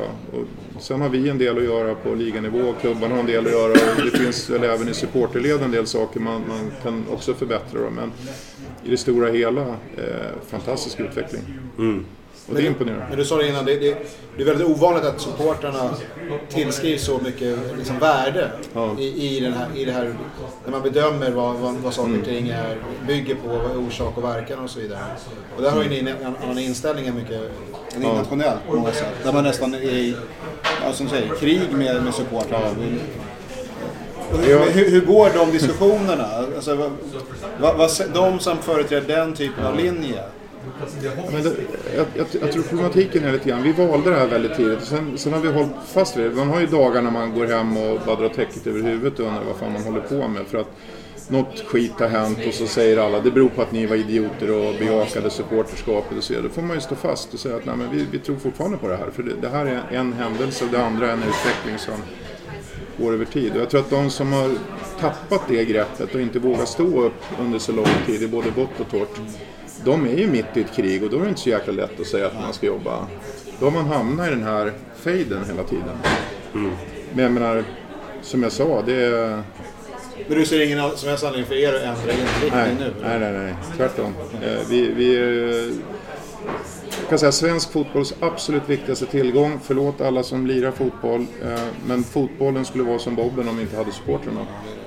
Så är det. Och jag, jag brukar ju skämta om någon gång när jag säger att vi, vi, vi går så långt så att vi ska säga att vi är, vi är en och samma familj. Vi är en sån symbios. Även om vi är lite dysfunktionella ibland så Men det är många familjer. så, så är många familjer det och, Ja. och även vi. Men förut så var det ungefär som att det är vi i fotbollen och ni är supportrarna. Och jag minns ju när jag började 2012, då var det ju förslag att man skulle förbjuda ståplats och man skulle ha kastnät överallt och man skulle ta bort borta sektioner och allt möjligt sånt där. Och vi- både jag och Lars Christer tittade och tänkte, hur fan tänker vi? Det, det är våra absolut mest trogna besökare. Okej, vi måste jobba med en del problem som finns. Eh, och, och det plågar oss emellanåt att det finns en del problem. Men jag menar 99,99 procent är ju helt fantastiska. Jag, jag har ju suttit några gånger, jag är en gammal gubbe numera, men alltså jag kan sitta och, på allvar verkligen få liksom så här som man får plocka bort lite tårar i ögonen när man ser de här underbara tifona och de här sångerna som kommer. Det är, det är ju helt sjukt. Och det, det hittar du inte så många andra ställen. Nej. Så att det handlar om fokus tror jag. Att, att våga titta på allt som är bra och inte bara fastna i att det några gånger blir problem. Och det värsta du kan göra det är att kollektivt bestraffa allt bra för att komma åt en liten problembild. Då är man riktigt illa ute. Och det är tyvärr just det som håller på att hända nu igen. Ja, det, går, det går inte att lyfta fram tillräckligt många gånger, men jag tror, att, jag tror att man underskattar hur många som kommer hit till ett Stockholmsderby till exempel. Ja. Alltså som, som reser in till Sverige, eh, bidrar till, eh, till eh, turismen eh, eller liksom värdet av att sprida alla de här YouTube-kanalerna som kommer hit och gör reportage och så vidare. Jag tror inte som folk förstår Vi, vi själva, för vi är mitt i det liksom. För att det här är bara en del utav... Vi, vi har jobbat en del med att försöka lyfta fram de här värdena just för att folk har svårt att förstå det. Och man får inse ibland att det finns ett utifrån perspektiv. Jag kan ju bli lite trött ibland när jag ska iväg på en middag eller något sånt där och så får jag sitta i tre, fyra timmar och förklara att det är inte är så illa som du tror bara för att du har läst om någonting i tidningen. Och det, och det är ganska komplext resonemang, det tar lång tid och man kan inte frälsa varje person individuellt. Och säga att det är för jävligt att mina skattepengar går åt att, att betala för alla polisinsatser med det ni ställer till. Den, den har jag hört en miljon gånger. Så då tog vi fram hur mycket pengar vi faktiskt drar in. Så vi lät ju EY, våran partner, göra en revision eh, och titta lite grann. Och nu har vi siffror på det. Inte EU. Nej, EY. Ja, Väldigt viktigt. Ja, det är väldigt viktigt. Eh, EI tittade på det som en revisionsfirma och, och de har ju tagit bort det ändå. Massor av det du beskrev är också intäkter. Men de har bara tittat exakt vad levererar klubben eller klubbarna i samhällsnytta och direkta skatteintäkter. Inte indirekta som resor eller konsumtion utan direkta skatteintäkter. Och det är 1,3 miljarder per år. Och kan vi visa att vi faktiskt bara på 32 klubbar i elitverksamheten direkt levererar 1,3 miljarder per år. Ja, då får de nog ta oss på allvar att vi är viktiga för samhället. Om man sen börjar prata att, att fånga in människor utanförskap och nattfotboll och allt som positivt som görs vid sidan av. Ge folk mening i tillvaron och något att drömma om. Och, Och där har ju Hammarby steppat upp med samhällsmatchen. Ja. Liksom hela det engagemanget. Men, men, men vem, då, då, vem, vem är det som ähm, torgför de här 1,3 miljonerna och till vem torgför man det? Vem är det man vill liksom imponera på så att säga, förutom Vi, vi, man? vi lägger ut det nu för att ha det som åtminstone en, en, en grund där man börjar diskussionerna. Så vi har tagit fram siffrorna, det är ganska nytt nu. Det är, precis, det är bara några, några veckor sedan de här siffrorna kom. Eh, och det innebär varje gång vi pratar med politiker eller media eller någon annan så kan man skicka med de där siffrorna och det gör skillnad om man tar det. Och alla klubbarna har ju fått de här siffrorna också nu och kan visa upp i sitt arbete. Och så lyfter vi allt CSR-arbete som varje förening. Det är ju också en brutal mängd om man tittar på det. För folk vet inte om det. Och, och där är ju vi kanske ibland fast i våran bubbla i fotbollen. Att vi, vi vet vårt värde. Och folk där ute vet det inte. Ja, precis som vi gjorde 2012. Okej, hur ändrar vi på det då? Hur ställer vi oss utanför och tittar in och funderar vad vi behöver ändra på för att folk ska fatta hur jävla bra vi är? För vi är bra. Ja, för jag, Grymt bra. jag satt i ett annat forum för en vecka sedan med eh, en representant från, eh, från polisen och då eh, pratade om den här situationen som vi nu har. Eh, och då var ju hans mening liksom Ur polisens synpunkt så är det ju så här att bengaler är olagliga, punkt. Det ska bort. Och då, så, är så, ja, då får man ju ändra lagen då liksom. För då, för då är ju lagen fel. Och är det en del som, som ingår i ert arbete tycker du? Att liksom påverka politiker på så sätt att det ska främja fotbollen? Och Alltså, supportrarna då i... i Ja, vi, vi har ju varit mycket inblandade. Det, det är den svåraste frågan vi har, det är den här bengalfrågan. Sen, sen kan jag tycka att för min del, vi har ju tittat på ett lagligt alternativ. Vi har ju tagit fram pjäser. Sen är inte jag säker på att folk kommer vilja använda dem. Vi har åtminstone tagit fram dem. Jag är nog den enda ligachefen i Europa som faktiskt har köpt in en hel container med bengaler. Eh, Men det är ju den här varianten som är... Levererar alltså. Ja. det är skönt. står och Jag- becknar. Jag, jag, jag la ut en bild nere i Bröndby på att jag höll i den. Jag fick 88 000 personer på den på tre timmar. Så det, det visar att det är lite... Du stängde av notification på Twitter. Ja. Men, men den är ju kallare. Den, den brinner med 150 grader istället för 2000 grader. Och, och, och. Sen har den kanske inte riktigt samma ljusstyrka men ändå överraskande mycket kräm i sig. Då vill vi testa det som ett alternativ. Kan, kan det vara ett sätt att komma bort? Eh, vi har testat och, och pratat om, kan man göra något sorts arrangemang tillsammans med supportrarna där man kanske låter klubben, supportrarna tillsammans med brandmyndigheten göra det på ett så pass bra sätt så ja, men nu är det ändå okej. För pratar vi Ikaros till exempel så är det ju en CE-märkt produkt. Det, det, det, är liksom, det är inte så att produkten i sig är felaktig. Det är bara att den är, den är liksom godkänd för sjönöd. Den som avgör, avgör det här i TV, är polisen. Så då ställde vi frågan om, om vi då skulle göra liksom ett schysst jobb och verkligen bygga säkerhet runt det. Skulle man då kunna låta supportrarna jobba med det här på ett, på ett säkert sätt? Alla parter kom till bordet och sa att låt oss prata om det här. Förbundet till och med har ändrat sitt regelverk så man kan numera ansöka om laglig pyroteknik. Vilket ju flera har gjort och fått avslag. Men det bygger på att polisen säger ja. Ja. Och polisen säger vi tänker inte ens komma dit och prata. Och det är lite tråkigt för då, då försvinner ju en av möjligheterna. Och kvar ligger då det här ständiga konfrontationen att så länge det brinner då är det olagligt. Och vi måste vi tar Göran Rickmer till exempel nu i Hammarby och Jabbe och Håkan Leiden med flera som jobbar med säkerheten och arrangemanget hos er. Ja, men de blir ju pressade av polisen och till slut blir de åtalade av polisen privat. Eh, De åker ju dit på en dom och så kan de inte vara arrangörer längre. Och det här trycket som sker nu och sen går man ut och säger att man ska visitera alla hårdare. Ja men vi tror inte på kollektiva åtgärder. Vi tror dessutom inte att det kommer att hjälpa i det här fallet. Eh, Vi tror inte det här snacket om, om tifon ska förbjudas eller overheadfire. Tror vi inte heller kommer hjälpa ett smack men det kommer att förstöra väldigt mycket positivt arbete och det kommer drabba jävligt många människor som inte överhuvudtaget ens är i närheten av att bränna illegal pyroteknik. Så frågan är hur kommer man åt illegal pyroteknik? Ja, de två vägar vi vet just nu, det, det har ju varit att testa en laglig variant, att, alltså att göra tillämpningen laglig. För att det används ju faktiskt på konserter och hockeymatcher och allt möjligt. Men nej, vi kommer inte framåt. Två, att hitta lagliga pjäser, alltså som inte är lika farliga då. Det vet vi inte än. De finns nu och man kan möjligen testa dem och så får man se om folk tycker de är, är roliga. Det finns ju en risk att det finns delar av en supportkultur som säger att jag skiter om den är bra, eller laglig vill jag inte ta i den. Det, det- det, är ju en poäng. Det blir ju ett motsatsförhållande. För att själva grejen med, med eh, bengaler, vi vill bara få ut det där. Att det är ju att det ska vara farligt. Att det är lite häftigt. Det är det, det är själva... Och samtidigt är det så här att då vet vi ju att i samma sekund som man slänger upp en tydlig fiende till den här bengalintresset så brinner det mer än någonsin. Och det som händer nu, jag var på derbyt igår då till exempel och tittade och det är ju protestbränningar över hela läktaren. Det står 13-12 i bengaler över hela Djurgårdssidan. Och, eh, det gynnar oss ju inte. Det, det blir inget bättre med de här åtgärderna. Utan vill man lösa problemen, då är jag fortfarande tillbaka. Då får man ha tålamod, man får börja prata med olika... Sen, sen finns det ju en sida i det hela som man inte kan förneka. Det kan ju vara dags också inom supporterkulturen att fundera. Hur långt är man beredd att gå? Mm. För till slut handlar det inte om jag är schysst eller Göran Rickmer är schysst. Eller till slut handlar det om att någon annan tar över rodret från oss helt enkelt.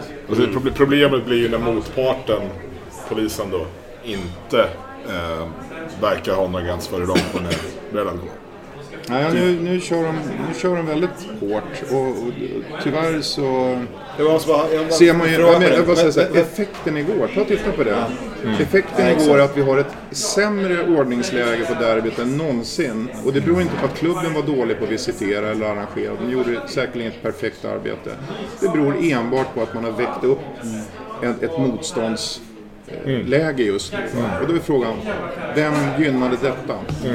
Nej, det, det jag tänkte komma till var den, de samtalspartner jag har haft, eller fört dialog med hos polisen. Har det förändrats? Är personer borta? Är det andra som har kommit in, andra delar? För att om man har haft en fungerande dialog så känns det väldigt konstigt att avbryta den. Så någonting måste ju ha hänt. Ja, men någonting har hänt. Jag vet fortfarande, det har gått så fort där nu på slutet, men vi hade en ganska bra nära dialog. Och det, det ska ju sägas också, det finns jävligt många bra delar av samverkan med polisen, det ska man inte glömma. För ibland låter det som att, det är precis som med galfrågan, det låter som att alla supportrar är dåliga eller alla poliser är dåliga. Det är lika dumt i bägge fallen. Men någonting hände i början av det här året och det började tystna i dialogen runt 2018 och eh, sen nu är det några. Vi vet fortfarande inte riktigt varifrån det har kommit. Vi har ju nu liksom försökt lyfta upp frågan igen. Vad är det som har hänt? För det gick oerhört fort här nu på vårkanten. Så att, eh, ja, avsaknad av den här dialogen och förståelsen, det är ju det som leder till det här. Någon, någon tror uppenbarligen att det här kommer ge rätt effekter och vi som jobbar med det inser att det kommer inte göra. Är det politiskt på något sätt? Alltså att det är signaler på det sättet som har kommit in? Eller är det Polismyndigheten, organisationen själva som har Men då, kommit på någonting? Ja, men nu kommer vi på det här riktigt svåra med den här frågan. Det är att hur mycket vi ändå som kanske har en viss koll på den här frågan, så är vi ju inte helt isolerade här i världen. Utan har man tillräckligt mycket, och man ska konstatera en sak. Förra året när, när Bayern var rätt högt upp och slogs om Europaplatser och AIK var uppe och slogs om ligasegern som nu tog sen också. Så brann det mycket mer. För Stockholm är ju det område där det brinner mest. Eh, att tro att ingen retar upp sig på det, det är ju lite naivt. Och så, och så inleder vi säsongen 2019 med Göteborg Guys Där det liksom flyger raketer och bangers vilt över, över arenan man får bryta matchen. Ja, om, om vi inte själva förstår att vi måste också tänka till lite grann för någon annan rycker ifrån oss den situation vi har. Jag, jag kan ju bli irriterad på att jag tycker det är dåliga åtgärder man, man tar till just nu. Men jag kan ju också bli lite irriterad på att vi inte själva funderar på hur långt är vi beredda att gå. Det här är ju För den som, ham- den som, hamnar, den som länge. hamnar i Ja. kläm är ju vi själva. Exakt. Göran Rickman har ju lyft det här i- länge. Att man måste också förstå om man agerar så kommer det få en, en motreaktion på något sätt. Och då, men, men de som driver det här då i supporterkollektivet är ju beredda på något sätt att ha den, för de, de, of- de kommer ändå vara där. De, de Mm. förlorar så att säga ingenting. Det är ju kanske den andra, tredje part i den mån det går att tala om det, på läktaren och så, som, som möjligen kan förlora, som, inte, som då tröttnar till slut. För att, för att det blir den här urspårningen, för att det eskalerar mellan de ytterligheterna. Och det, det enda lösningen på det, det är ju att alla samlar sig och har en dialog igen. Man, börjar, man får börja om helt enkelt. Och- Så var det missbrukat förtroende tror du som triggade? Alltså åtminstone ett upplevt. Jag, jag tycker Ja. ju fortfarande att vi har haft en jävligt bra utveckling. Det, Absolut. Vi, vi såg ju att bengalerna ökade under slutet på 18 här och det blev en dålig grej i början på 19. Jag är kanske inte benägen att tro att det var en trend som, som bara fortsatte uppåt. Utan jag vet ju att eh, det, det skedde en hel del självrannsakan och diskussioner. Inte för att jag som ligachef säger det, utan därför att man faktiskt gör en del av det här tänket även i supporterled naturligtvis. Men, men någonstans tappade någon tålamodet med oss, det är ingen tvekan. Och sen bara smattrade det nu. Det, det kom ju liksom på löpande band. Eh, Och det är lite chockartat. Hur, hur kan man bemöta det? Alltså vad kan ni göra? Vad kan supporterna göra? Mer än skriva arga insändare eller rasa på Twitter? Hur, hur, hur gör man de facto? Men jag, jag, jag tror det finns två vägar att gå. Det ena är att ta upp diskussionen både med polisledning och politiker. Vi, vi, vi håller ju på att samlas nu för att få tillstånd om mötena och, och faktiskt visa på att det här ger inte rätt effekter. Mm. det andra är ju att jag tror att vi både på klubbnivå och supportnivå får också fundera lite grann eh, var det hit vi ville ha det. Mm.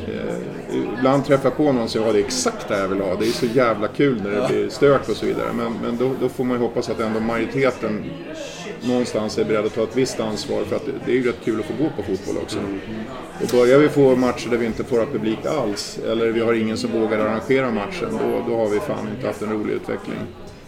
Jag tänkte på det, jag kunde reflektera över det där eh, många gånger själv. Jag tänkte på det, nu vet inte jag när jag har sagt det här i, i poddform eller inte, du vet hur det blir när man mm. pratar med många människor. Men som det var när vi mötte Malmö i cupen eh, året eh, vi gick upp i Allsvenskan. På det sättet som vi betedde oss där nere, då var det ju... Då pratade jag med många utav, vad ska jag säga, de som var där nere att fortsätter vi så här då kommer vi inte få åka på några bortamatcher. Alltså, det var på den nivån. Och, och, det intressanta är att jag har fler exempel på att det faktiskt har hänt sådana där saker. Om man har bara lite tålamod efter det har hänt någonting mm. så har oftast en ganska lång serie av matcher efteråt så har det sett mycket bättre ut. Mm. Inte för att man har kommit med nya villkorskrav eller för att mm. förbundet utfärdar någonting eller jag gör det. Mm. Utan för att det idag faktiskt finns ett embryo, definitivt mer än så, av sund dialog även i supporterrörelsen. Mm. Så att jag tror ju fortfarande att det är vägen. Jag, jag, jag, vet inte, ibland, det är jättekonstigt. Jag är 58 år gammal gubbjävel som, som ibland känner mig som att jag var anarkist, anarkist och polishatare. Det är jag verkligen inte. Jag har massor av polare som är poliser, jag är nog ganska rättsmedveten. Men jag tycker det är vansinne att gå den här vägen. Mm. Eh, det, det, vi måste hantera det, det kommer vi inte ifrån. Men, men att ta till de här åtgärderna som drabbar så många som i praktiken sen bara leder till, till kaos. Mm.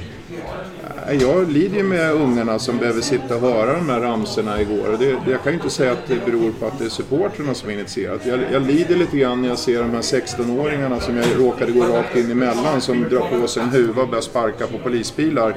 För att den allmänna stämningen är att nu ska vi hata polisen. Mm. Vi har inte haft det på länge. Det var, det var ju oerhört mycket lugnare. Och så plötsligt går det här igång med raketfart. Jag, jag, måste, jag, jag såg massa videos igår som var... Inte eh, klokt. kan sitta och ranta i en halvtimme men eh, jag låter det vara... Eh, för det är ju den här upptrappningen vi pratar om. Och, det, och, det och, och, den är, och den är från två håll, tyvärr. Mm. Och, och det, jo, det, det, är verkligen kaka söker maka. Det, ja. det, är nästan som att man vill ha den. Men ja. det som fascinerar mig är ju att om, om jag har förstått rätt så är direktiven i sig, alltså den här trappan och allt som, som nästan känns liksom fått någon lite eget liv den här trappan. Men, men att det är ju tre år gamla direktiv egentligen. Alltså det här är väl på en rapport från 2016? De, de är ännu äldre. Eh, jag var, jag var själv med och jobbade med eh, polisledningen och hockeyn om att ta fram det. Och redan 2013 någonstans så pratade man om att man skulle ha bara en, en, en samling av verktyg att använda när klubben inte själv fixade det hela. Va? Och, och, då kunde man ju titta på och liksom trappa upp det. Och det, det har vi egentligen ingenting emot. Mm. Men om du tar den här samlingen av lagregler där, där man kan så att säga, som från polisen tvåla dit, åtala eller villkorsskärpa och så tillämpar du på fel sätt. Mm. Så att effekten blir fel. Mm. Som nu då med, med stigande irritation. Ja men då är villkorstrappan inte så bra längre. Mm. Så att villkorstrappan är ju bara en samling av lagregler. Det är inga, det är inga konstigheter. Det är, det är inget verktyg som någon i sig godkänner.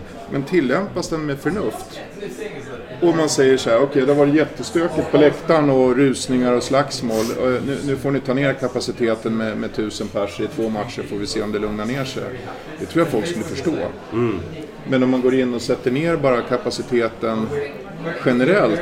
Eh, så att vi inte hamnar i en situation där det ska kunna bli någonting som inte har hänt än. Exakt. Mm. Då, då, ju... då, kommer folk inte förstå det. Nej. Och så kommer de här bråken uppstå för man blir irriterad på ja det, det, ja, jag är väldigt bekymrad över att den här förståelsen att vi försöker lösa ett gemensamt problem och faktiskt också stötta någonting som är jävligt bra. Därför vi, vi hade, om vi tar eh, Hammarby-Djurgården förra året. Eh, när vi hade då en, en, person som kastade upp en, en bengal på familjeläktaren där och sen någon som hoppade sönder en stol och eh, kastade ner en fotograf Eh, det är ju inte bra. Så, så, gick vi igenom hela evenemanget. Och så till slut så, jag hörde ju alla, det, det var ju ute i media i, i veckor. Rubrikerna var krigsrubriker. Ja, det var krigsrubriker. Så satt vi och gick igenom hela evenemanget. Så, så ställde jag frågan så här, men om de här två som gjorde det här, om de hade haft influensan den här dagen och inte kommit. Vi, vi bara raderar ut just de här två händelserna. Hur skulle ni ge, vad skulle ni ge för betyg på evenemanget då? Och då var det någon från polisen, ja då har det varit 5 plus. Okej, det var lite stök där och sånt där, men, men det var ett grymt derby i övrigt och det var otroligt härliga tifon och sånger och klubbarna skötte sig jättebra och så vidare. Men de här två personerna satte ner det till att vara ett av de här grejerna som vi får i ansiktet hela tiden. Titta så livsfarligt och dåligt det är att vara på fotbollen. Så små skillnader är det. Bara titta på våra derby mot Djurgården till exempel. Innan, det här var ju innan eh, OH-flagg-diskussionerna kom. Det var ju hur lugnt som helst. Ja, visst. Det var ju ett 5 plus arrangemang. Eh, Det var bra stämning på läktaren och det var inga incidenter överhuvudtaget. Ja, men, Och sen det här derbyt. Okej, ja, det här det var är Djurgården och AIK. Eh, förvisso, vi behöver inte dra, men det är inte så stor skillnad på oss. nej, Nej, men, men det här var tuffare. Alltså, det, var mycket tuffare. Ja, jag har sett tuffare. videos där, där liksom poliserna hotar att bryta fingrar på folk och det, det ena med det andra. Det, det, det är ju, det är ju en, eh, den här äh, åtgärden har ju gjort att det har piskat upp stämningen från båda håll och det har vi pratat om. Men Men hur såg det ut för dig då? Liksom, i, i, I morse så vaknade du upp och så har du sett alla de här filmerna och hört att de finns och så vidare. Har du någonting såhär, okej idag måste jag då något försöka få tag i polisen? Eller hur liksom...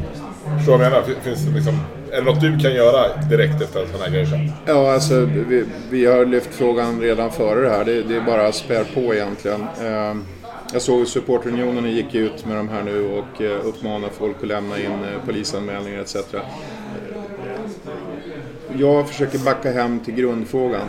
Vem har skapat klimatet som gör att det blir så här? SEF kan inte ägna sig åt att gå in. Jag tycker det är för jävligt om någon åker på stryk, vare sig det är en polis eller en supporter. Det är skittråkigt. Eh, Men vi måste ju börja fundera varför den här situationen uppstått. Eh, Och just nu tyvärr tycker jag att det, det här klimatet som börjar byggas nu, det beror på att man enas mot en yttre fiende. I det här fallet polisen. Och istället för ganska små grupper som, som kanske stökar så är det nu ett, ett supporterkollektiv Kollektiv, som ja, står bakom det här och sluter leden.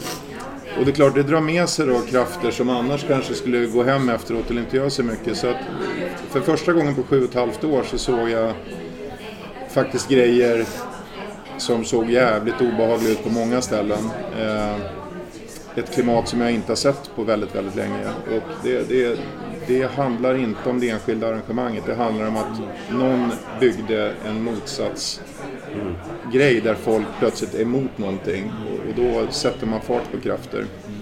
Och det tycker jag är jävligt olyckligt, det står jag för. Jag får mycket skit för att vi säger så här men, men tveklöst.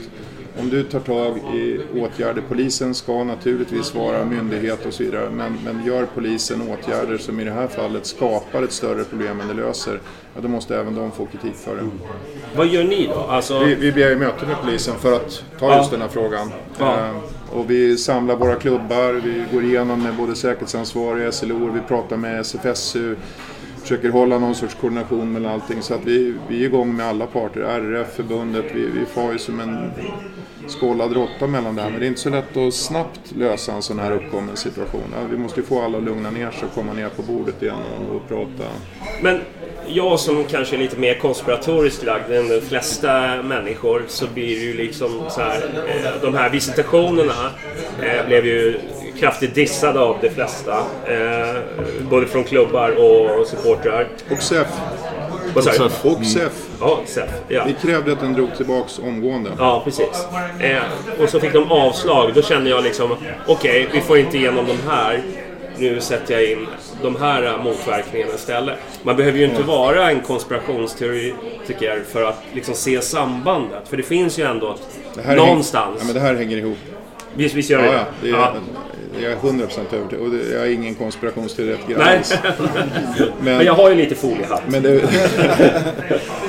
Nej, men det, det, det är väl ingen tvekan om att det finns en eh, grupp just nu som driver en linje att man ska utnyttja de lagliga möjligheterna som finns. Och om man inte kommer fram på en, då trycker man på en annan och på en tredje samtidigt och så vidare. Så vi, vi ser ju den här filmen som då skulle användas kollektivt mot alla, inte specifikt mot de man misstänkte smugglade. Då blir det ju liksom så att det är hundratusen personer som plötsligt blir ganska ja, hårdhänt visiterade, så kan vi uttrycka det, på ett sätt som det inte skulle bli någon annanstans i samhället. Det är, klart, är, det, är det rimligt att utsätta dem för det eller är det rimligt att anta att folk kommer bli förbannade eller kränkta och så vidare? Ja, jag vet ju precis vad jag tror och jag vet ju vad det blev. Och sen klipper man till och säger att eh, man ska förbjuda de här OO-flaggorna. Och om inte det hjälper, vilket det inte kommer göra naturligtvis, det tror vi inte heller kommer funka, så ska man dra in alla tifon. Mm. Ja, vad händer då? Då har man verkligen utmanat supporterkulturen in i hjärtat och då, då har vi inte utmanat bara bengaldelen, vi har utmanat den riktigt stora mm. massan runt hela. Plus en extremt positiv kraft inom svensk fotboll, hela tifo-verksamheten. Mm. Och sen klipper man till mot, eh, mot arrangören och säger att eh, arrangören måste garantera att ingenting kan hända på arenan i form av bengaler, annars kommer man att åtala. Mm. Eh, och då plötsligt börjar man se ett mönster som säger att vi, vi knuffar över allting i knät på klubben. Och då, då kan ju vi säga så här, ja men hade det fungerat eh, att, att ge sig på stora breda supporterlager och klubbarnas arrangörer så kunde man åtminstone någonstans ha sagt att jag gillar inte lösningen men okej, den kommer åtminstone ha effekt. Och det, vi, det har man ju testat på olika sätt tidigare. Massor av gånger. Man vet exakt resultatet. Ja, och, och, vi vet precis att det här fungerar. Inte bara att det inte funkar, vi vet precis att det dessutom ger helt fel effekter. Det går åt andra hållet. Och det var det vi såg igår bland annat och det kommer vi se fler gånger. Och då går svensk fotboll baklänges. Mm. Och det, det, det, skadar supporterrörelsen, det skadar klubbarna, det skadar bilden av det vi håller på med, mycket av det vi har byggt upp. Och så undrar jag, vem har ett intresse av att vi blir skadade? Mm. Och det tycker jag...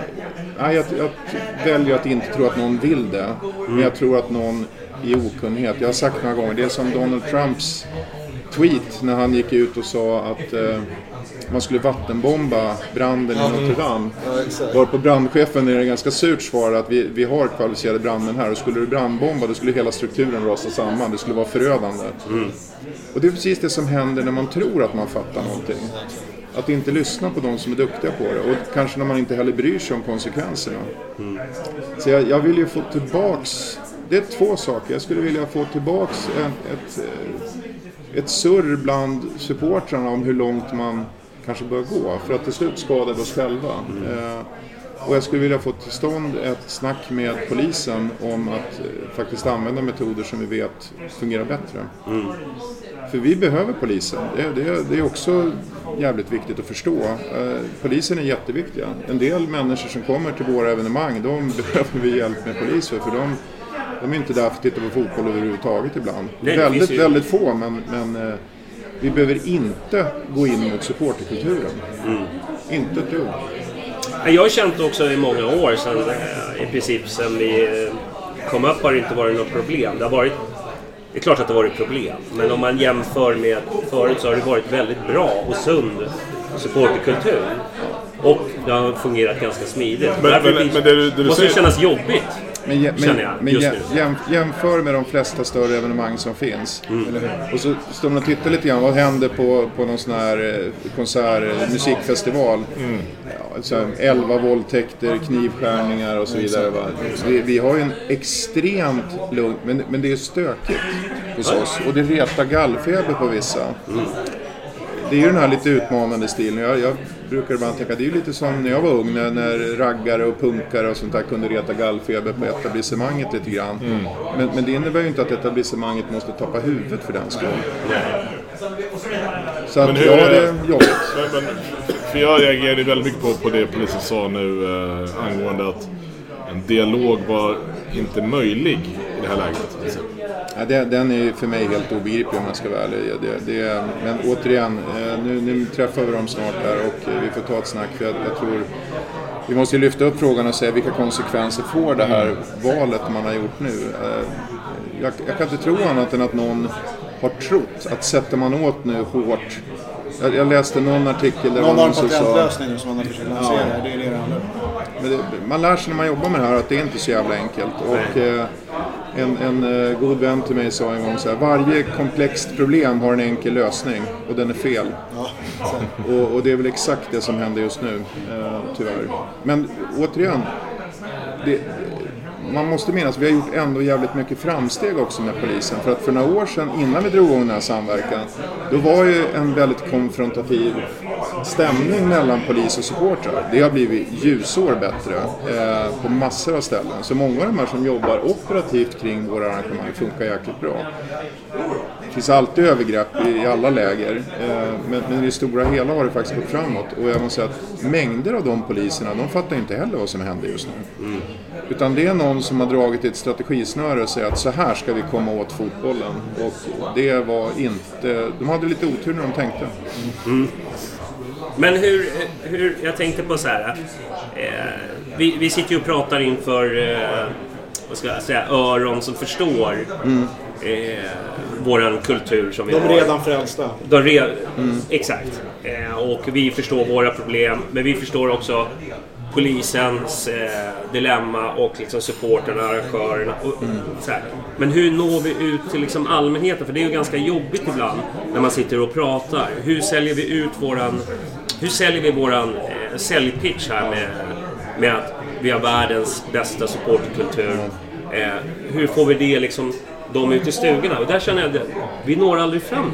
Ja, men det, det, har, Det är lite frustrerande. Ja, men det har hänt saker. Alltså, nej, vi har inte nått hela vägen fram. Nej. Och det räcker med ett dåligt evenemang så, så åker man baklänges. Men jäklar vad mycket bättre när vi ser alla mätningar. Så har vi hela opinionen med oss bland de som är utanför? Nej, det har vi inte. Och, och det går fort utför när det händer någonting. Och där är väl nästa fråga, precis som jag säger så här att i, i polisfallet så tycker jag framförallt att det är tillämpningen just nu som sker utan dialog som jag är väldigt kritisk mot. Rätt agerat så har vi faktiskt kommit rätt långt i samverkan med polisen. På samma sätt, för nu var den här tråkiga i mitten då lite grann, om även supporterrörelsen funderar lite grann precis på det du säger.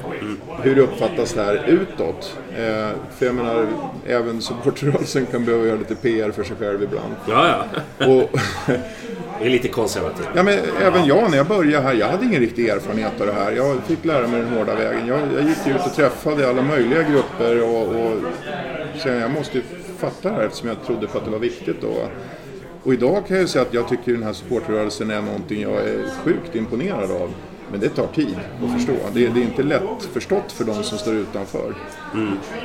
Så att ja, det, det, det är Ett väl... märkligt kollektiv där man inbördes egentligen tävlar mot varandra och är de största fienderna på sätt och vis. Ja. Men har en gemensam sak utåt sett. Och då ska man enas, enas om det. det. är- Det är liksom inte som en branschorganisation där alla egentligen är nej. för, utan, Eller det är ju det, men med, med otrolig inbördes konkurrens. Så det, det ligger i sakens natur att man inte vill egentligen dela med sig av allt som är bra.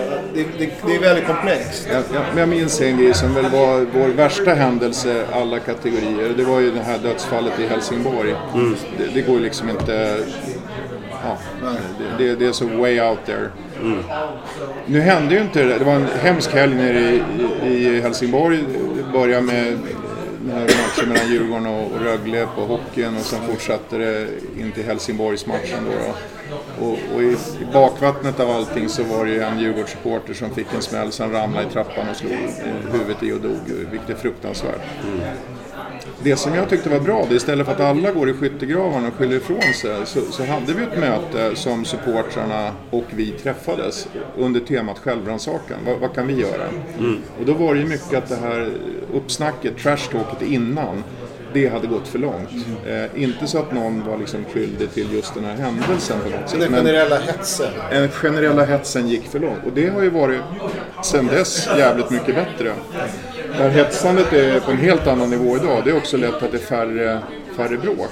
Så att om man bara har en respekt för att förstå den här kulturen och, och liksom pratar in sig på rätt grej, då kan man ju faktiskt få saker att hända. Och, och det är därför jag är frustrerad över det här ganska hårdhänta användandet av tillståndstrappan å ena sidan. Men å andra sidan kan jag också säga, men hur fan tänker vi själva då när vi tillåter de här grejerna att hända? Är det, är, på allvar, är det, är det verkligen så att ingen av oss fattar att vi retar skiten på naturligtvis både politiker och myndigheter i slutändan. Så att, det är ingen slump att, att vi får de här grejerna på oss. Även om jag tycker de är fel så, så fattar jag att någon till slut har tröttnat på oss. Så det behövs nog på båda sidor ta snacket. Och jag, jag måste säga just nu känner jag mig minst lika hoppfull om att det här snacket går att ta i supporterled som jag gör med polisen. Ja, men det är jag faktiskt ganska övertygad om. Att eh, den här självrannsakan är, är lite lättare Ja. eh, bland supportrarna. Eh, nu sitter jag då kanske lite jävig här, men, men jag får en känsla ibland att polisen har lite mera prestige. Eh, men inte omöjligt.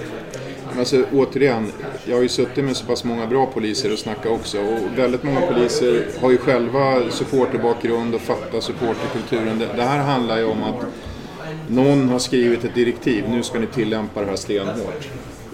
Det är någon chef som har fått ett nytt det, det, det är någon chef som har bestämt sig att nu är det nog, eller någon liten gruppering. För att bland 27 000 poliser så är det ju inte så att hela kollektivet per automatik tycker att det här var en bra idé. Utan det här nya, hårda, det kommer naturligtvis någonstans ifrån. Det måste vi adressera, vi måste ju få tag i den.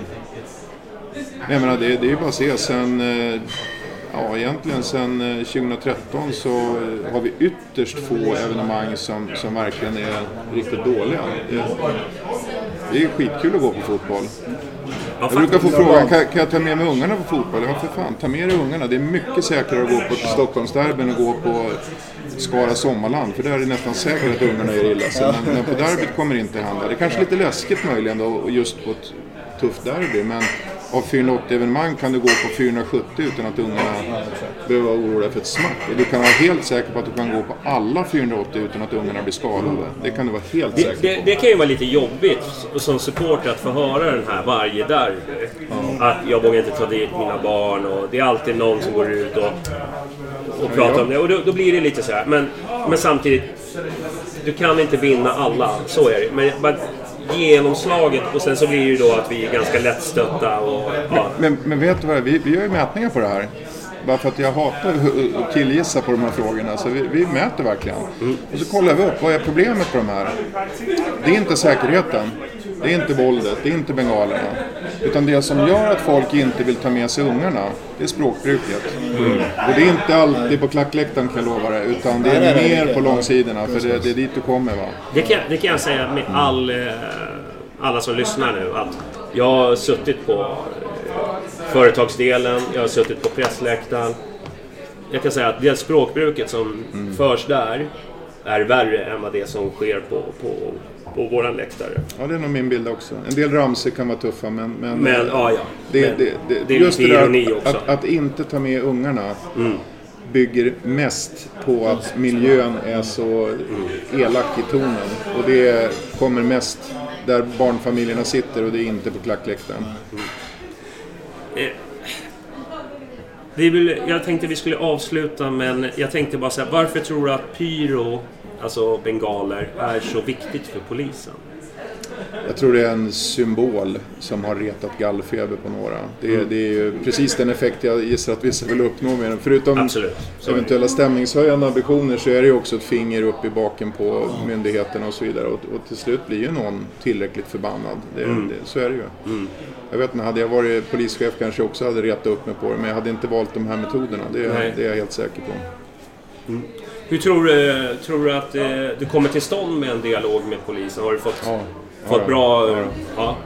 Ja. Men vi, vi har ju haft några sådana här situationer när vi springer iväg i olika riktningar. Vi hade de här berömda containertesterna, tälttesterna. Då, då tog vi också upp de här diskussionerna att det här är kanske inte den bästa vägen. Och, och det blev det ju inte heller. Det, det, det blir inte bra för någon när, när man kutar ut på fel sätt. Då. Så att då, då hade vi ändå bra diskussioner. Jag tror vi kommer få det nu också. Så att det finns hopp. Men, men eh, lite frustrerad över att det bara smällde till så här. Det, eh, det, det får det inte göra. Eh, Svensk, svensk elitfotboll är en alldeles för viktig verksamhet för alldeles för många människor för att man ska sitta och leka med den.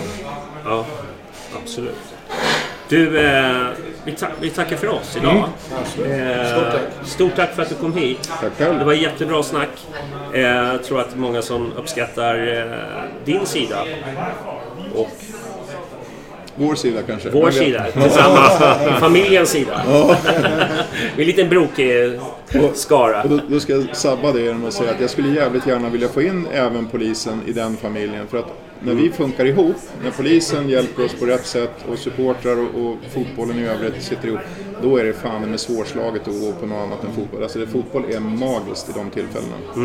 Så det är väl det, dit vi ska nå. Alla parter hjälps åt. Bra. Då avslutar vi så. Yes. Så hörs vi ja, när vi hörs nästa gång. Ha det bra allihop. Hej! Tja, tja. That's the sound of the police. That's the sound of the beast. That's the sound of the police.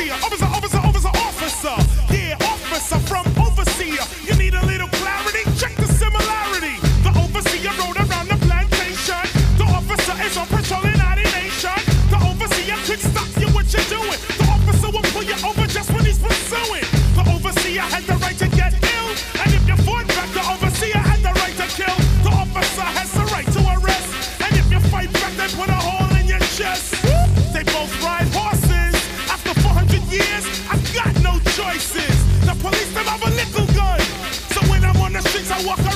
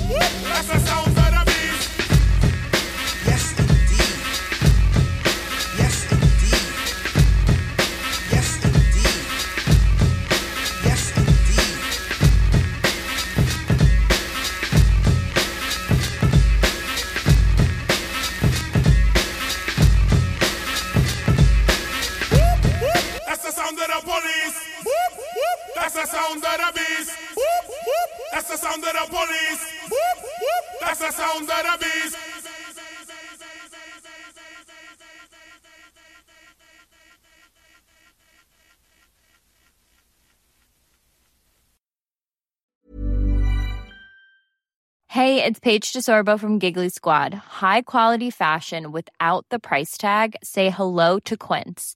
I'm snagging high-end essentials like cozy cashmere sweaters, sleek leather jackets, fine jewelry, and so much more. With Quince being 50 to 80% less than similar brands. And they partner with factories that prioritize safe, ethical, and responsible manufacturing. I love that. Luxury quality within reach. Go to quince.com slash style to get free shipping and 365 day returns on your next order. Quince.com slash style. Mom deserves the best, and there's no better place to shop for Mother's Day than Whole Foods Market. They're your destination for unbeatable savings, from premium gifts to show-stopping flowers and irresistible desserts. Start by saving 33% with Prime on all body care and candles. Then get a 15-stem bunch of tulips for just $9.99 each with Prime. Round out Mom's menu with festive rosé, irresistible berry chantilly cake, and more special treats. Come celebrate Mother's Day at Whole Foods Market.